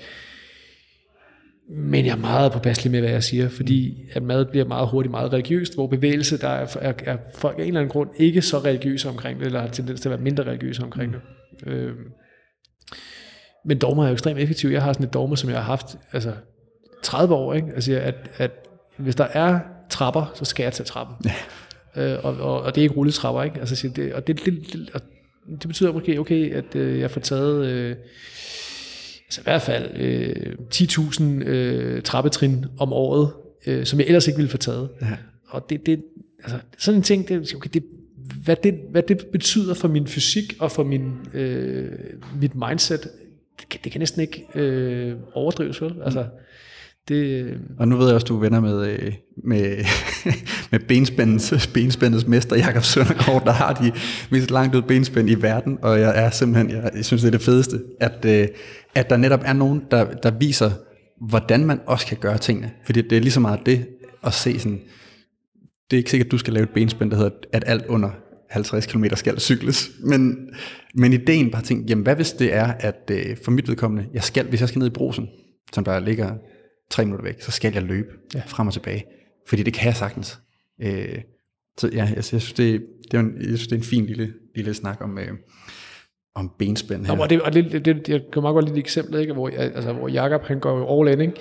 siger, jamen, nogle gange så kan det også være godt at bare, at bare skrue lidt ned, siger, okay, hvor lille et benspænd kan du lave dig selv, og så stadig være tro mod det. Mm. Så, så øh, altså et eksempel, er det BJ Fogg, øh, ham der har lavet skrevet Tiny Habits, ja. som siger, okay, hver gang jeg har været på toilettet, så laver jeg en armbøjning. Ja. Og, altså, og, og, hvor han så, konklusionen bliver så, at jamen, altså, når han gjort det en uge, jamen, så, ender, så ender det jo altid med at blive 10 armbøjninger, eller 20 armbøjninger, men han skal mindst lave en armbøjning. Så, okay, det, det, det tager så lidt tid, og hvis du, når, når først det, det, det er kode, det, det er jo ikke sindssygt meget træning, du får ind, bare på den der lille ting ind. Ikke? Ja.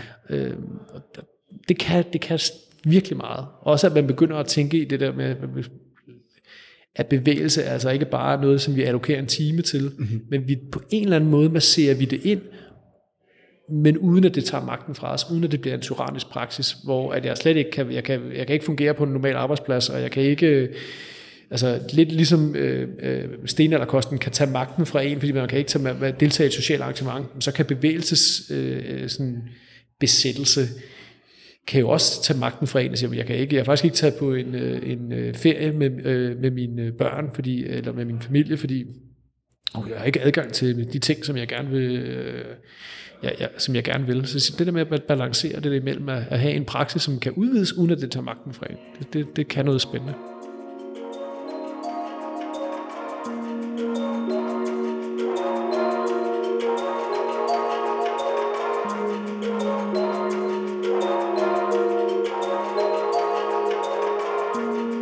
Jeg vil gerne snakke med dig om, hvad en praksis er, og hvordan du definerer praksis, fordi det er en af de ting, som, øh, som jeg ved, du bruger rigtig meget tid på, og du stillede mig nogle gode spørgsmål øh, for noget tid siden, som, øh, som der fik mig til at, at genoverveje det, og, øh, og jeg, jeg er selv sådan et sted lige nu, hvor jeg prøver at finde ud af, sådan, hvordan, er min, hvordan skal min bevægelsesrutine være? Lige nu er det meget optimistisk. Øh, jeg arbejder også med med en, en coach øh, med, på noget set health, for at øh, få styr på nogle af de skavanker, jeg, jeg, øh, jeg har. Øh, og så samtidig finde ud af, hvad er det så, jeg fokuserer på? Hvad er det, hvordan skal mit, min træning så se ud? Jeg har været meget sådan på et program, det er klassicisten, øh, og så har jeg været meget romantisk anlagt øh, for at, at bruge de to. Labradoren. Ja, ja, ja Labradoren, som jeg, jeg leger og danser og klatrer i træer og sådan noget. Det ved jeg godt, en Labrador ikke kan, men fat, øh, point, øh, fat øh, metaforen, venner. Øh, ja, så, så, øh, så hvordan definerer du øh, praksis, eller måske praksis op mod at træne? Ja, altså grunden til, at, at, at jeg har valgt at... Altså, øh, det bevægelsespraksis er jo egentlig lidt sådan en, en, en, altså en parafrase af Ido Portal, øh, som taler omkring altså movement practice. Øh, og det, det kan for mig, det er, det, det er en redefinition af at have et træningsprogram træningsprogram, der har vi et meget øh, bestemt øh, forestilling om, hvad det er. Det kan være øh, et løbeprogram, eller det kan være et øh, styrkeprogram, eller det kan være et smidighedsprogram. Det er et eller andet, der er nogle repetitioner, og nogle sæt, og der er noget vægt, eller noget øh, range of motion, som jeg skal igennem. Og det kan noget.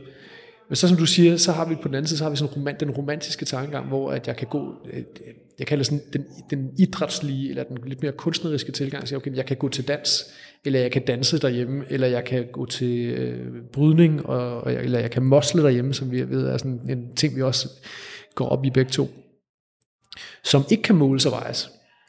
Så okay, jeg vil faktisk godt øh, se, hvordan kan jeg kombinere de to ting? Hvordan, hvordan kan jeg lave en, en, en, en, et paraplybegreb, som, som rummer det? Øh, og, og det kommer sådan lidt ud af en tanke om, at, at vi, og nu jeg bruger meget sjældent ordet bør, fordi jeg ved meget, jeg bryder mig ikke om at, at sætte, igen vi snakker om dogmer og sådan noget, men jeg mener faktisk, at, at, der er, at det er meget værdifuldt at overveje, hvad er min bevægelsespraksis? Fordi vi har alle sammen en bevægelsespraksis. Hvad enten vi ved det eller ej. Hvad er min bevægelsespraksis? Er min bevægelsespraksis, at jeg øh, rejser mig fra sengen, går ud i køkkenet, sætter kaffe over, drikker, drikker min kop kaffe, sætter mig ud i min bil, kører mig ind i min boks, er min, er min, min øh, når jeg mener min boks, så taler jeg sådan min, mit, mit firkantede rum, og sidder foran min firkantede skærm, og, og så går jeg tilbage, og så kører jeg hjem, og så sætter jeg mig foran min, min spiser noget aftensmad, og så sætter jeg mig ind foran min boks igen, og så lægger jeg mig ind i min boks og sover. Det, det er også en bevægelsespraksis, og det, det er fair nok, det må man gerne have.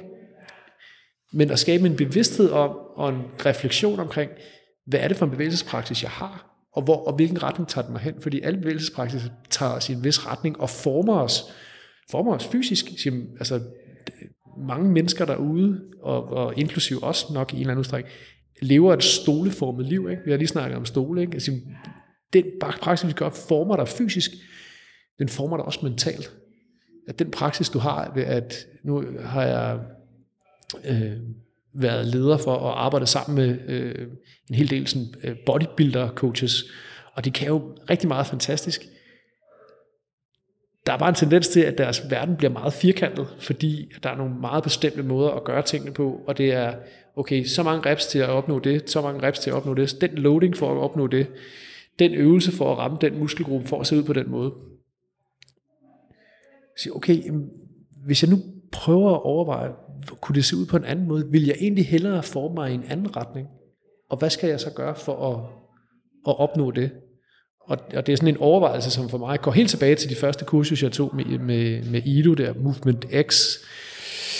Ja, det, det er 7-8 år siden eller sådan noget. Øh, hvor jeg sådan siger, okay, jamen, hvor han netop præsenterede os for, at okay, øh, jeg stod også på hænder og sådan noget, men jeg, jeg gjorde det sådan i en fitness-ting, som en fitness-ting, hvor at, jamen, hvad hvis det, det mere blev en, en selvstændig øh, del af ens praksis, som var koblet, altså som havde en mere romantisk tilgang til det, mm. hvor en mere fenomenologisk, som min svoger, min svoger er sådan meget, øh, meget dygtig øh, kandidat i filosofi og sådan noget, så han udfordrer mig på mange af de ting. Øh, Så det her med, at, den, den, at er det oplevelsen, der er i centrum. Mm.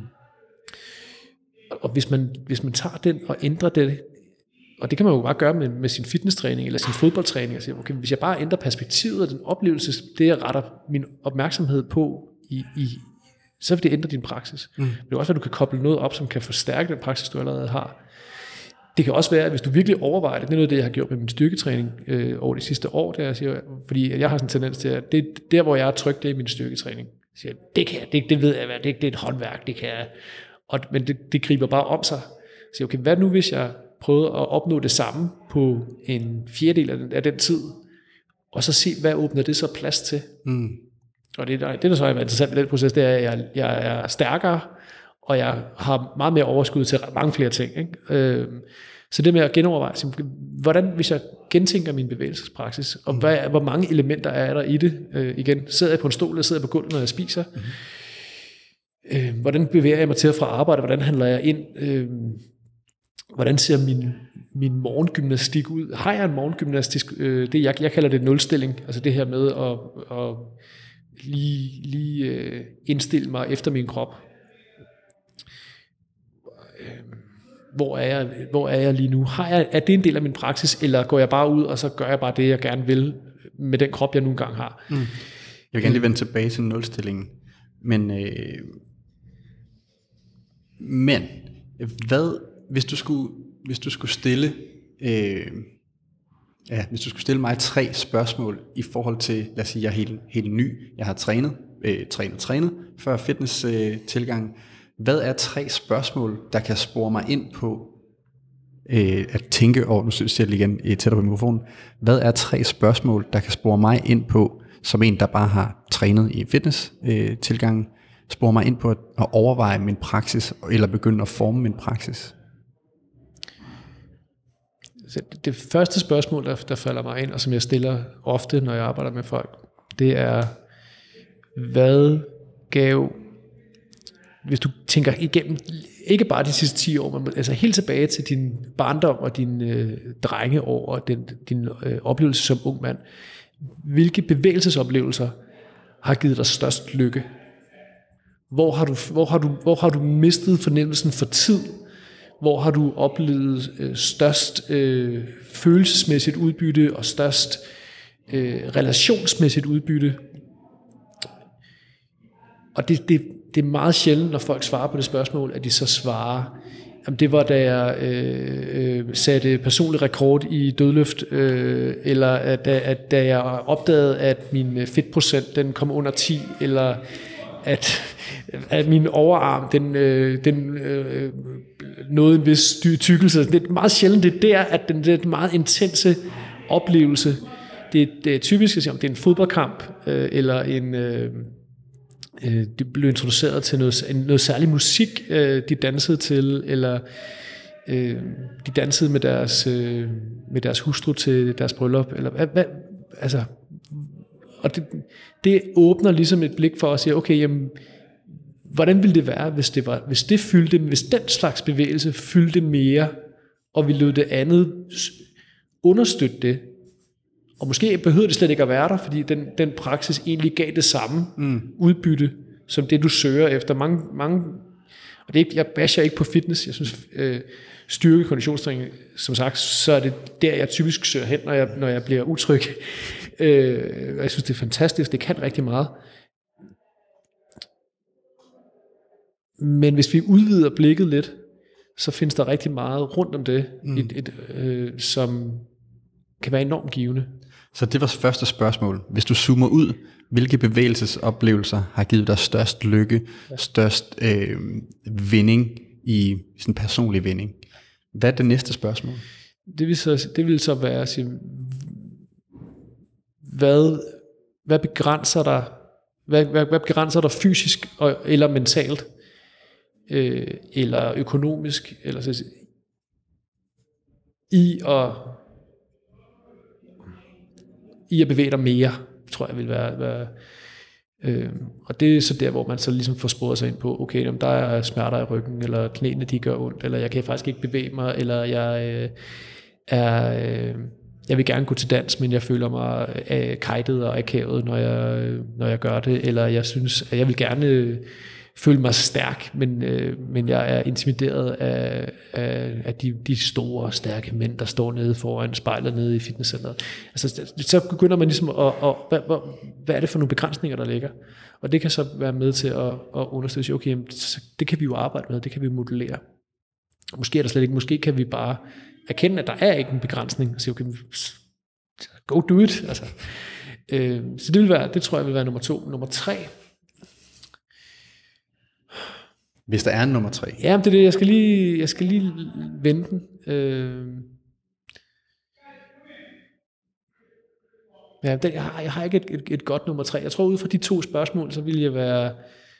Øh, så vil jeg være i stand til ligesom at, at, at, at spørge ind til, hvad kunne være nogle elementer, vi kunne prøve at bygge en praksis op omkring. Mm-hmm.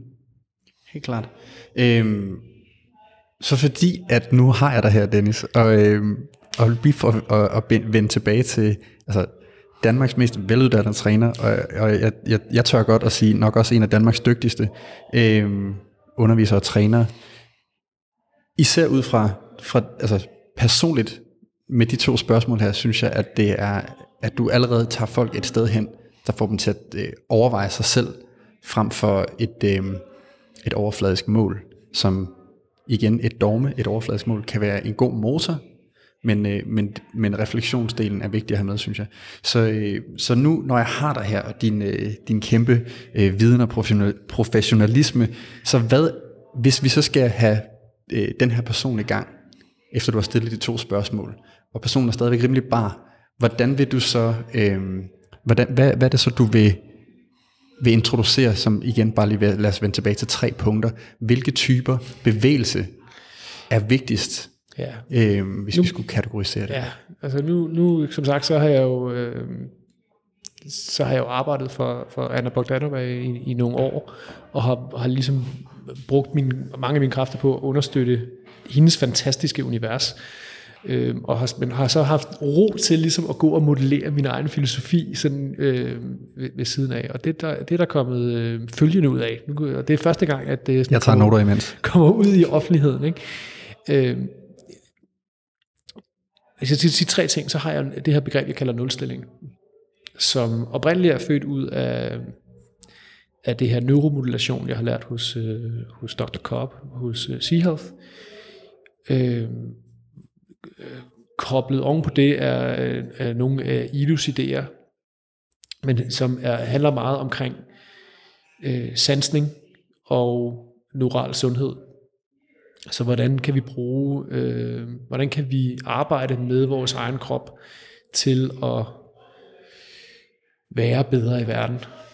Øh, hvordan kan vi give kroppen nogle af de input, den går og savner? Og det, øh, når man ligesom åbner for den praksis, så bliver, bliver man meget bevidst om, at, at typisk er det, kroppen har brug for, det er ikke mere af det, vi gør, det er noget at, at gøre noget af det, vi ikke gør så meget. Øh, så det kan være berøring for eksempel. Øh, så, så det er også en, også en genopfindelse af nogle af, af I.P. Müllers øh, tanker omkring sådan noget med frotering, og, og der, der, der øh, kan man også gå ind og kigge på, på receptorniveau, okay, hvad for nogle typer berøring kunne kroppen have brug for? Det kan jo være sådan noget let berøring, eller hård berøring, eller vibration, eller kulde varme, øh, og, så derudover så der, kommer der så bevægelsesdelen på, som er sådan den... Så den første del, det er nulstillingen? Jamen nulstillingen er, er, indeholder alle de her ting. Okay. Det indeholder sansetræning, og det indeholder okay, øh, sådan øh, det tai chi-agtige, eller øh, noget af det, du, du, vi snakkede om, før vi startede, startede det der functional range conditioning, som er sådan noget med, hvordan vedligeholder du dine led, hvordan vedligeholder du range of motion, udvider det. Øh, så der er en masse begreber, der ligger inde under det, men det er sådan set kropsvedligeholdelse og også opbygning af kropsbevidsthed, motorisk kontrol. Der ligger en masse ting i det. Men det er sådan, hvis man skal beskrive det helt kort, så er det øh, øh, morgengymnastik, øh, men som du kan lave på hvilket som et tidspunkt af døgnet. Ikke? Så noget bøj og stræk, øh, massere dig selv, øh, stå og, fjed, øh, og fjedre eller ryste, øh, øh, massere dit syn, arbejde med, din, med dit indre øre, øh, øh, dufte, smage. Der er masse, masse elementer i det, så når man først ruller det ud, så er det, meget, er det meget stort, men det kan være meget simpelt i starten. Mm. Og det bliver det vel også nødt til at være, ja. tænker jeg, fordi at du ikke ved, øh, hvis, hvis jeg er helt ny i det her, så ved jeg ikke, hvordan jeg skal træne mit syn. Øh, jeg ved ikke, hvordan jeg skal sanse måske. Øh. Nej, men det, man, det, man, det, det, jeg typisk anbefaler folk, det, som er helt nye, og, og som er interesseret i den her praksis, fordi det, siger, det, det behøver ikke, jeg siger, det kan se ud på mange måder. Du kan også finde, hvis du synes, Tai Chi er fedt, eller Qigong er fedt, eller øh, russisk, øh, der er lidt de russiske systemer, som også er sådan noget, øh, igen, bøj- og strækgymnastik, eller du synes, Kaptajn Jespersen er mega fantastisk, øh, do that, det er også, det er også nulstilling. På min Instagram, der har jeg lagt, øh, nogle, der har lagt nogle forskellige sekvenser ud, og jeg bliver ved med at lægge forskellige sekvenser ud, som varer mellem 5 minutter og op mod et kvarter. Det er sådan den øvre grænse på, hvad det kan vare på Instagram. Øh, men som nogle, som nogle eksempler, jeg har også, øh, der kan være nogle temaer, der er også nogle, hvor jeg bare sådan freestyler, øh, og så er, kan der være nogle, hvor jeg arbejder med specifikke problematikker. Jeg har blandt andet lavet en, som handler om øh, for lidt søvn. Altså, hvordan, hvordan, hvordan får du ligesom masseret kroppen lidt, hjulpet kroppen lidt? Det er jo ikke, det, det, det er jo ikke en kop kaffe, øh, men det kan, det kan noget af det samme. Ikke? Hvordan får vi givet kroppen nogle input, så den ligesom vågner lidt op og kan bedre koncentrere sig? Så det er sådan nummer et øh, af den ene søjle i, i, i, i den måde, jeg bygger bevægelsespraksis op. Mm-hmm. Øh, så er der det som den ene side af dikotomien, altså de her modsætningsforhold, så den anden side, det jeg kalder det vildskab. Øh, eller øh, Rafe Kelly, han har sådan et, øh, den her amerikanske øh, øh, movement coach, er, er det vel det rigtige begreb at bruge. Ikke? Han kalder det whole food movement.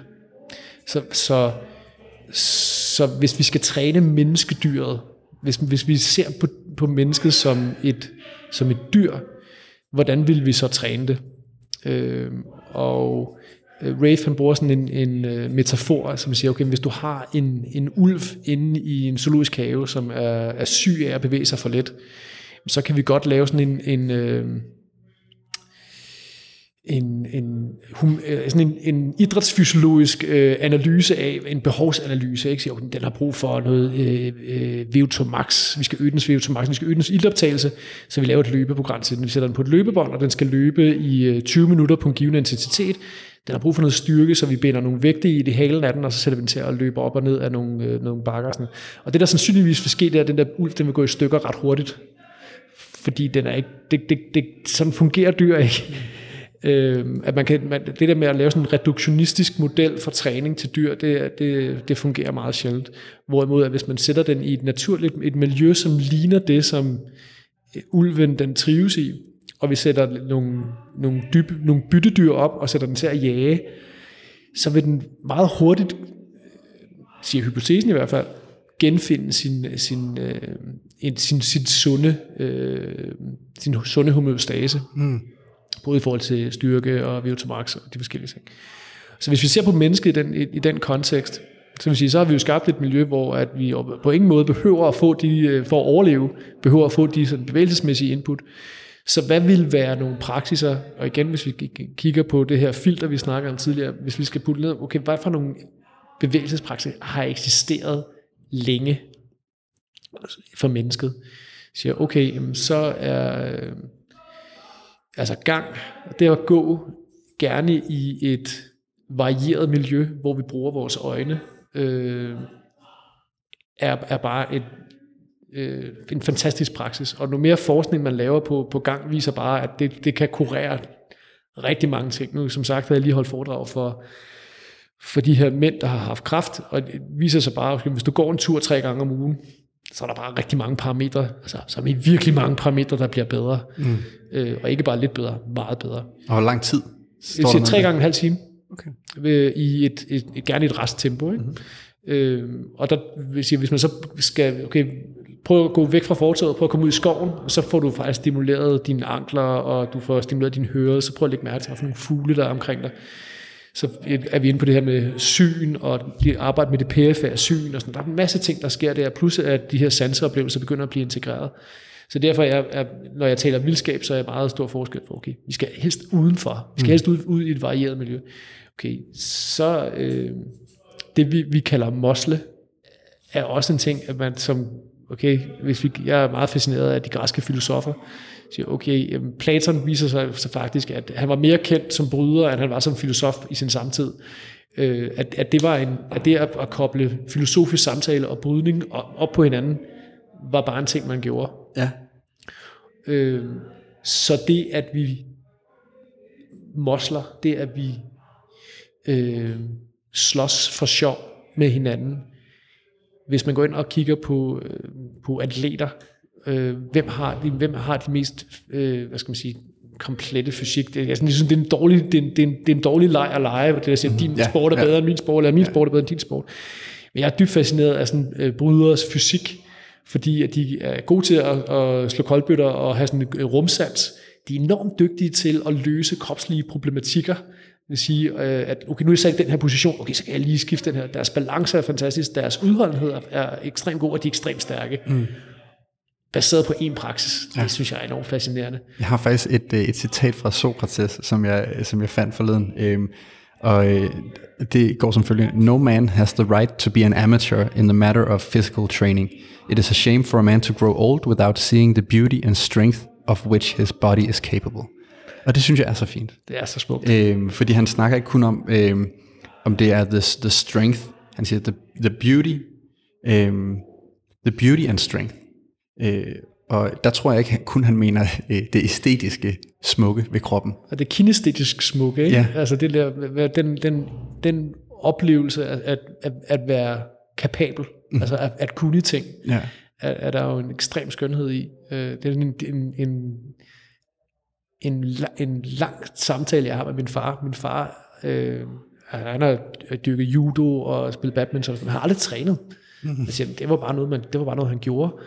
Øh, til gengæld så holder han meget af at, at, at drikke en øl og, øh, og være i festligt lag. Og så skulle, jeg ligesom prøve at forklare, hvad det der, hvad den der daglige træning, hvad det var for mig. Mm.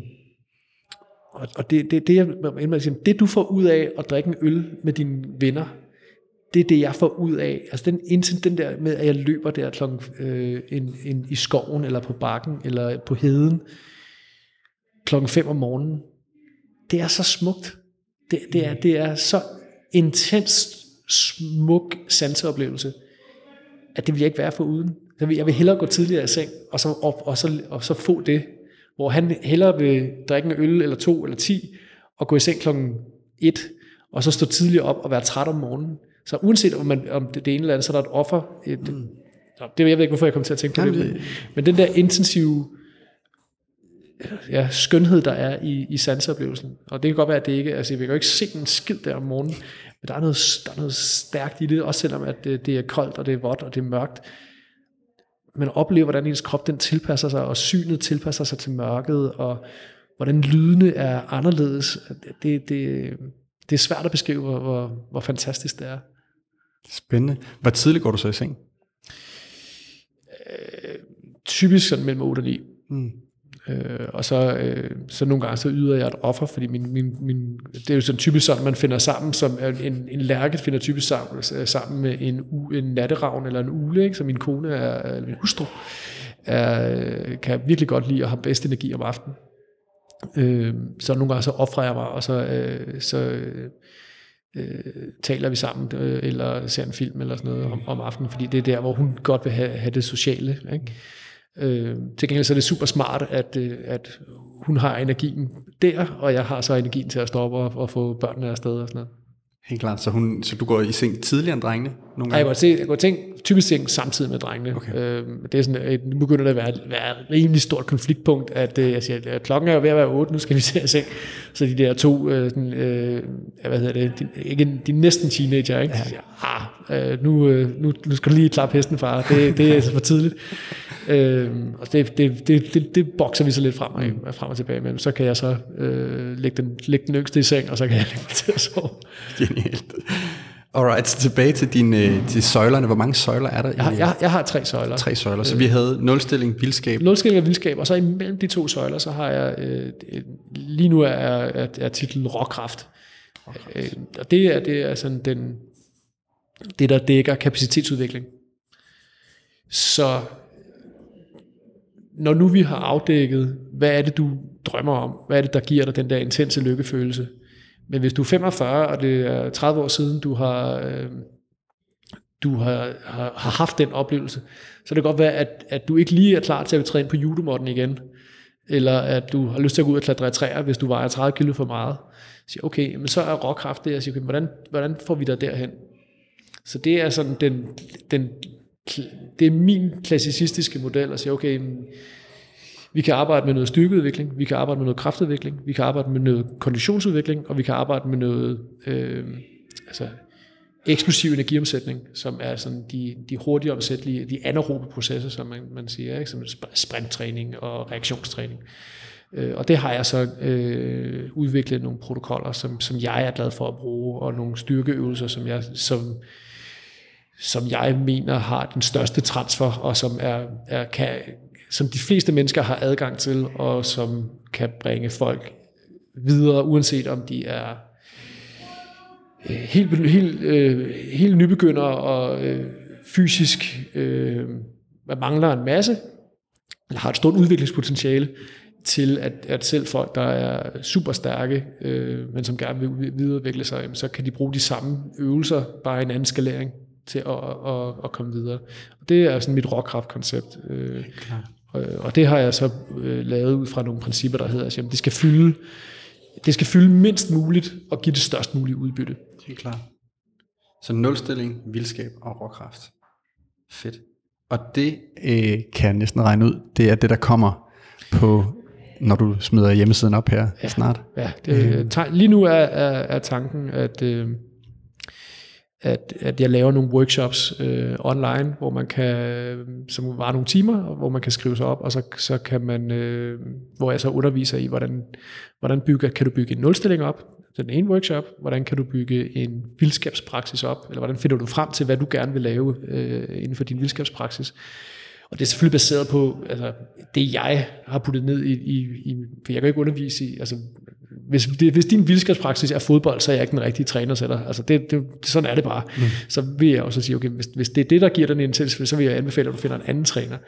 Øhm, og tilsvarende med, med, med råkraft, at hvis du synes, at øh, det er fedt at rive maskiner og kabeltræk øh, ned i fitnesscenteret og få the pump, øh, så, så er, selvom jeg, jeg kan sagtens undervise i det, fordi det har jeg brugt en masse krudt på at blive dygtig til, så er det ikke så stor en del af det. Jeg, jeg øh, fokuserer ikke så meget på at, at give folk store muskler. Helt klart. Alright. Jamen, øh, jeg synes, vi kommer rigtig, rigtig godt omkring, Dennis, og jeg glæder mig til at se, hvad... Øh, med næste trin. Apropos, nu har vi snakket om, om stigen fra det ene til det andet, så øh, jeg er rigtig glad for, at, øh, at du træder frem i lyset med, med alt det, du, du har at byde på. Øh, og jeg glæder mig rigtig meget til at, øh, at følge med, fordi jeg synes, at øh, jeg synes, du har en, en rigtig hvad hedder det, well-rounded er det, er det bedste, jeg lige kan, kan sige, øh, tilgang til det, fordi du, du har undersøgt så utrolig meget, og, og noget af det, som jeg selv har, har lagt mærke til i, i, i mødet med undervisere og i mødet med nye systemer osv., det er, at, øh, at der, der, er, der er mange, der har en baggrund, og så prøvet to ting, og så kommer der et system ud fra det. Altså så har man ligesom destilleret på det. Øh, og ideen om, at, at vi skal nå det hele på den halve tid, bliver også det, at sådan, jamen, jeg skal skynde mig at have et system nu, øh, tidligt, da jeg kom, øh, da jeg rejste hjem fra London, og øh, havde trænet en masse movement og, øh, og noget, noget IDO, øh, movement træning der, så, øh, så kom jeg også tilbage og havde sådan, skal jeg, lave, skal jeg lave et system, skal jeg have en metode, og sådan, hvor at jeg, jeg vidste godt, at, at hvis, at, hvis at der skal laves, øh, hvis det skal være nemt at formidle, så skal, det, så kan der helt klart være en metode. Øh, også hvis du skal sælge det, skal der helt klart også være en metode. Men jeg har ikke en metode lige nu. Det bliver bare mig, der enten siger det, som de siger, og de siger, øh, og så bliver det ud fra et, et yderst øh, skrøbeligt fundament, fordi jeg ikke har, jeg, jeg har slet ikke øh, undersøgt øh, dybden af nogle af de ting. Øh, og der er det så rart, at øh, der er nogen, der har undersøgt dybden. Øh, ikke for at sige, at du er gammel, øh, men, øh, men i forhold til de her fire trin, som jeg nævnte om, som vi snakkede om tidligere, barn, fader, husbund, øh, øh, ja, barn, ung, øh, ung mand, fader og så ældre, så vil jeg give dig det kompliment, som jeg synes det er, at du er øh, en ældre inden for bevægelse i Danmark. Du er en af dem, som, som vi kan gå til og få inspiration og søge viden, fordi at, at det er så ekstremt vigtigt i den her tid her. Især i den tid, hvor der er så hurtig adgang til, øh, til information, og, og jeg skældner mellem viden og information her. Øh, viden, den kommer langsommere. Øh, og, og, og, og det, der, jeg synes, det er så fint, at du, fordi som jeg, som jeg startede med at sige, du har lavet mange af alle de her ting her, før, før mange af os andre gik i gang med dem, og prøvede dem af, og blev ved med at raffinere dem, og blev ved med at undersøge, hvad de kan, og teste med nogle filtre, som jeg, som jeg ser det. Øh, og så synes jeg, det er enormt stærkt, at fordi der har været nogle, nogle peaks inden for det her, hvor man siger, der skulle du have slået til, der skulle du have slået til. Hvorfor var du ikke med på den der bølge der? Øhm, det kan man sige, det har du måske også været lidt i kulissen. Der var en bog, Funktionel Træning, hvor der stod Dennis Frisch i bunden af den. Øhm, men jeg synes, det er så fedt at se, at du, at du kommer med noget her, hvor jeg kan mærke på dig, det her, det har du, øh, det har du virkelig bygget. Så når du siger søjler, så, så jeg føler, at de står ret, ret godt, de søjler her. Dennis, øhm, Ja, hvor kan man finde dig? Lige nu er det oplagte sted, det er, det er på Instagram, mm. øh, Dennis Frisch, og på Facebook. Øh, jeg, ikke, jeg bruger ikke Facebook så meget, det bruger jeg mest som et, et øh, sådan en, en, en forlængelse af min Instagram-profil. Øh, jeg, jeg har jeg, har, jeg gav mig selv den opgave, jeg er ikke, jeg er ikke nogen øh, social media hej på nogen måde, øh, men for at give mig selv en opgave, så for øh, nogle måneder siden, så gav jeg mig selv en opgave, at nu jeg skulle sådan prøve at lave noget content til Instagram, og det er til bevægelse og til det øh, som kropsnørderi, som jeg, øh, som, er, som jeg føler er mit, der er det en, en, en der er det et godt medie, synes jeg. Okay. Øh, så det er i hvert fald det, det, øh, hvis man følger med der, så finder man også ud af, når der sker noget andet. Der skal gerne komme en, øh, en, en hjemmeside, hvor man får adgang til, til de her workshops, og hvor også hvis man har lyst til at arbejde med mig en til en, mm-hmm. som også bliver en mulighed, så det, vil det også være via den, den hjemmeside, og den, den kommer på et tidspunkt. Og så er der nogle, så der kommer også nogle samarbejder, som jeg kan løfte sløret for lidt senere, som, som også bliver spændende, hvor man også får mulighed for at, at arbejde med mig, eller med nogle af de produkter, jeg har skabt. Ja. Og der ved jeg heldigvis noget om, men det ser jeg heller ikke her. Øhm, så ja, der, der kommer til at ske rigtig meget, øh, og rigtig mange muligheder for at, øh, at få fingrene i øh, dit materiale og, øh, og arbejde med dig. Tusind tak for en ekstremt spændende snak, Dennis. Ja, og i lige måde, Benjamin, det er altid en fornøjelse at, at, at hænge ud med dig og snakke med dig, og jeg håber, at vi får tid til at lige at bevæge os lidt, lidt også her bagefter. Det ser jeg frem til. Tak for det. Tak skal du have. Jeg vil være Dennis Frisch, når jeg bliver voksen. Endnu en podcast, med, øh, hvor jeg får et man crush. Og det, det, øh, det er jeg virkelig glad for. Jeg hold kæft, hvor var det en fed samtale og inspirerende samtale. Jeg, øh, jeg forholder mig så ydmygt til at dele til med øh, Dennis, øh, som, som simpelthen er så dygtig på alle måder, og så ovenikøbet sådan en velovervejet og behagelig fyr. Hvis du vil finde Dennis, så har jeg smidt øh, links til, hvor du kan finde ham i øh, show notes. Og øhm, ja, så vil jeg også lige sige tak til Lukas Damgaard for manualens geniale artwork. Tjek Lukas på Instagram. Tak til Alice Carré for hendes fantastiske track, der sætter stemningen for hvert afsnit. Og til sidst så vil jeg sige, at øhm, du kan finde mig i Aarhus eller på Djursland. I Aarhus kan du finde mig i Movement Method i Åby Høj. Det er et lille øh, nyopstartet center, øh, som også fik nogle tæsk her under corona, men øh, som gør alt, hvad det kan for at øh, overholde øh, de nye restriktioner osv., og, og samtidig øh, sørge for, at alle føler sig trygge og glade. Det er et fantastisk spændende sted, hvor der bliver arbejdet med smertebehandling, øh, movement træning, jiu-jitsu, øh, ORC, øh, bane og meget, meget andet. Tjek Movement Method ud i show notes, og tak fordi du lyttede med.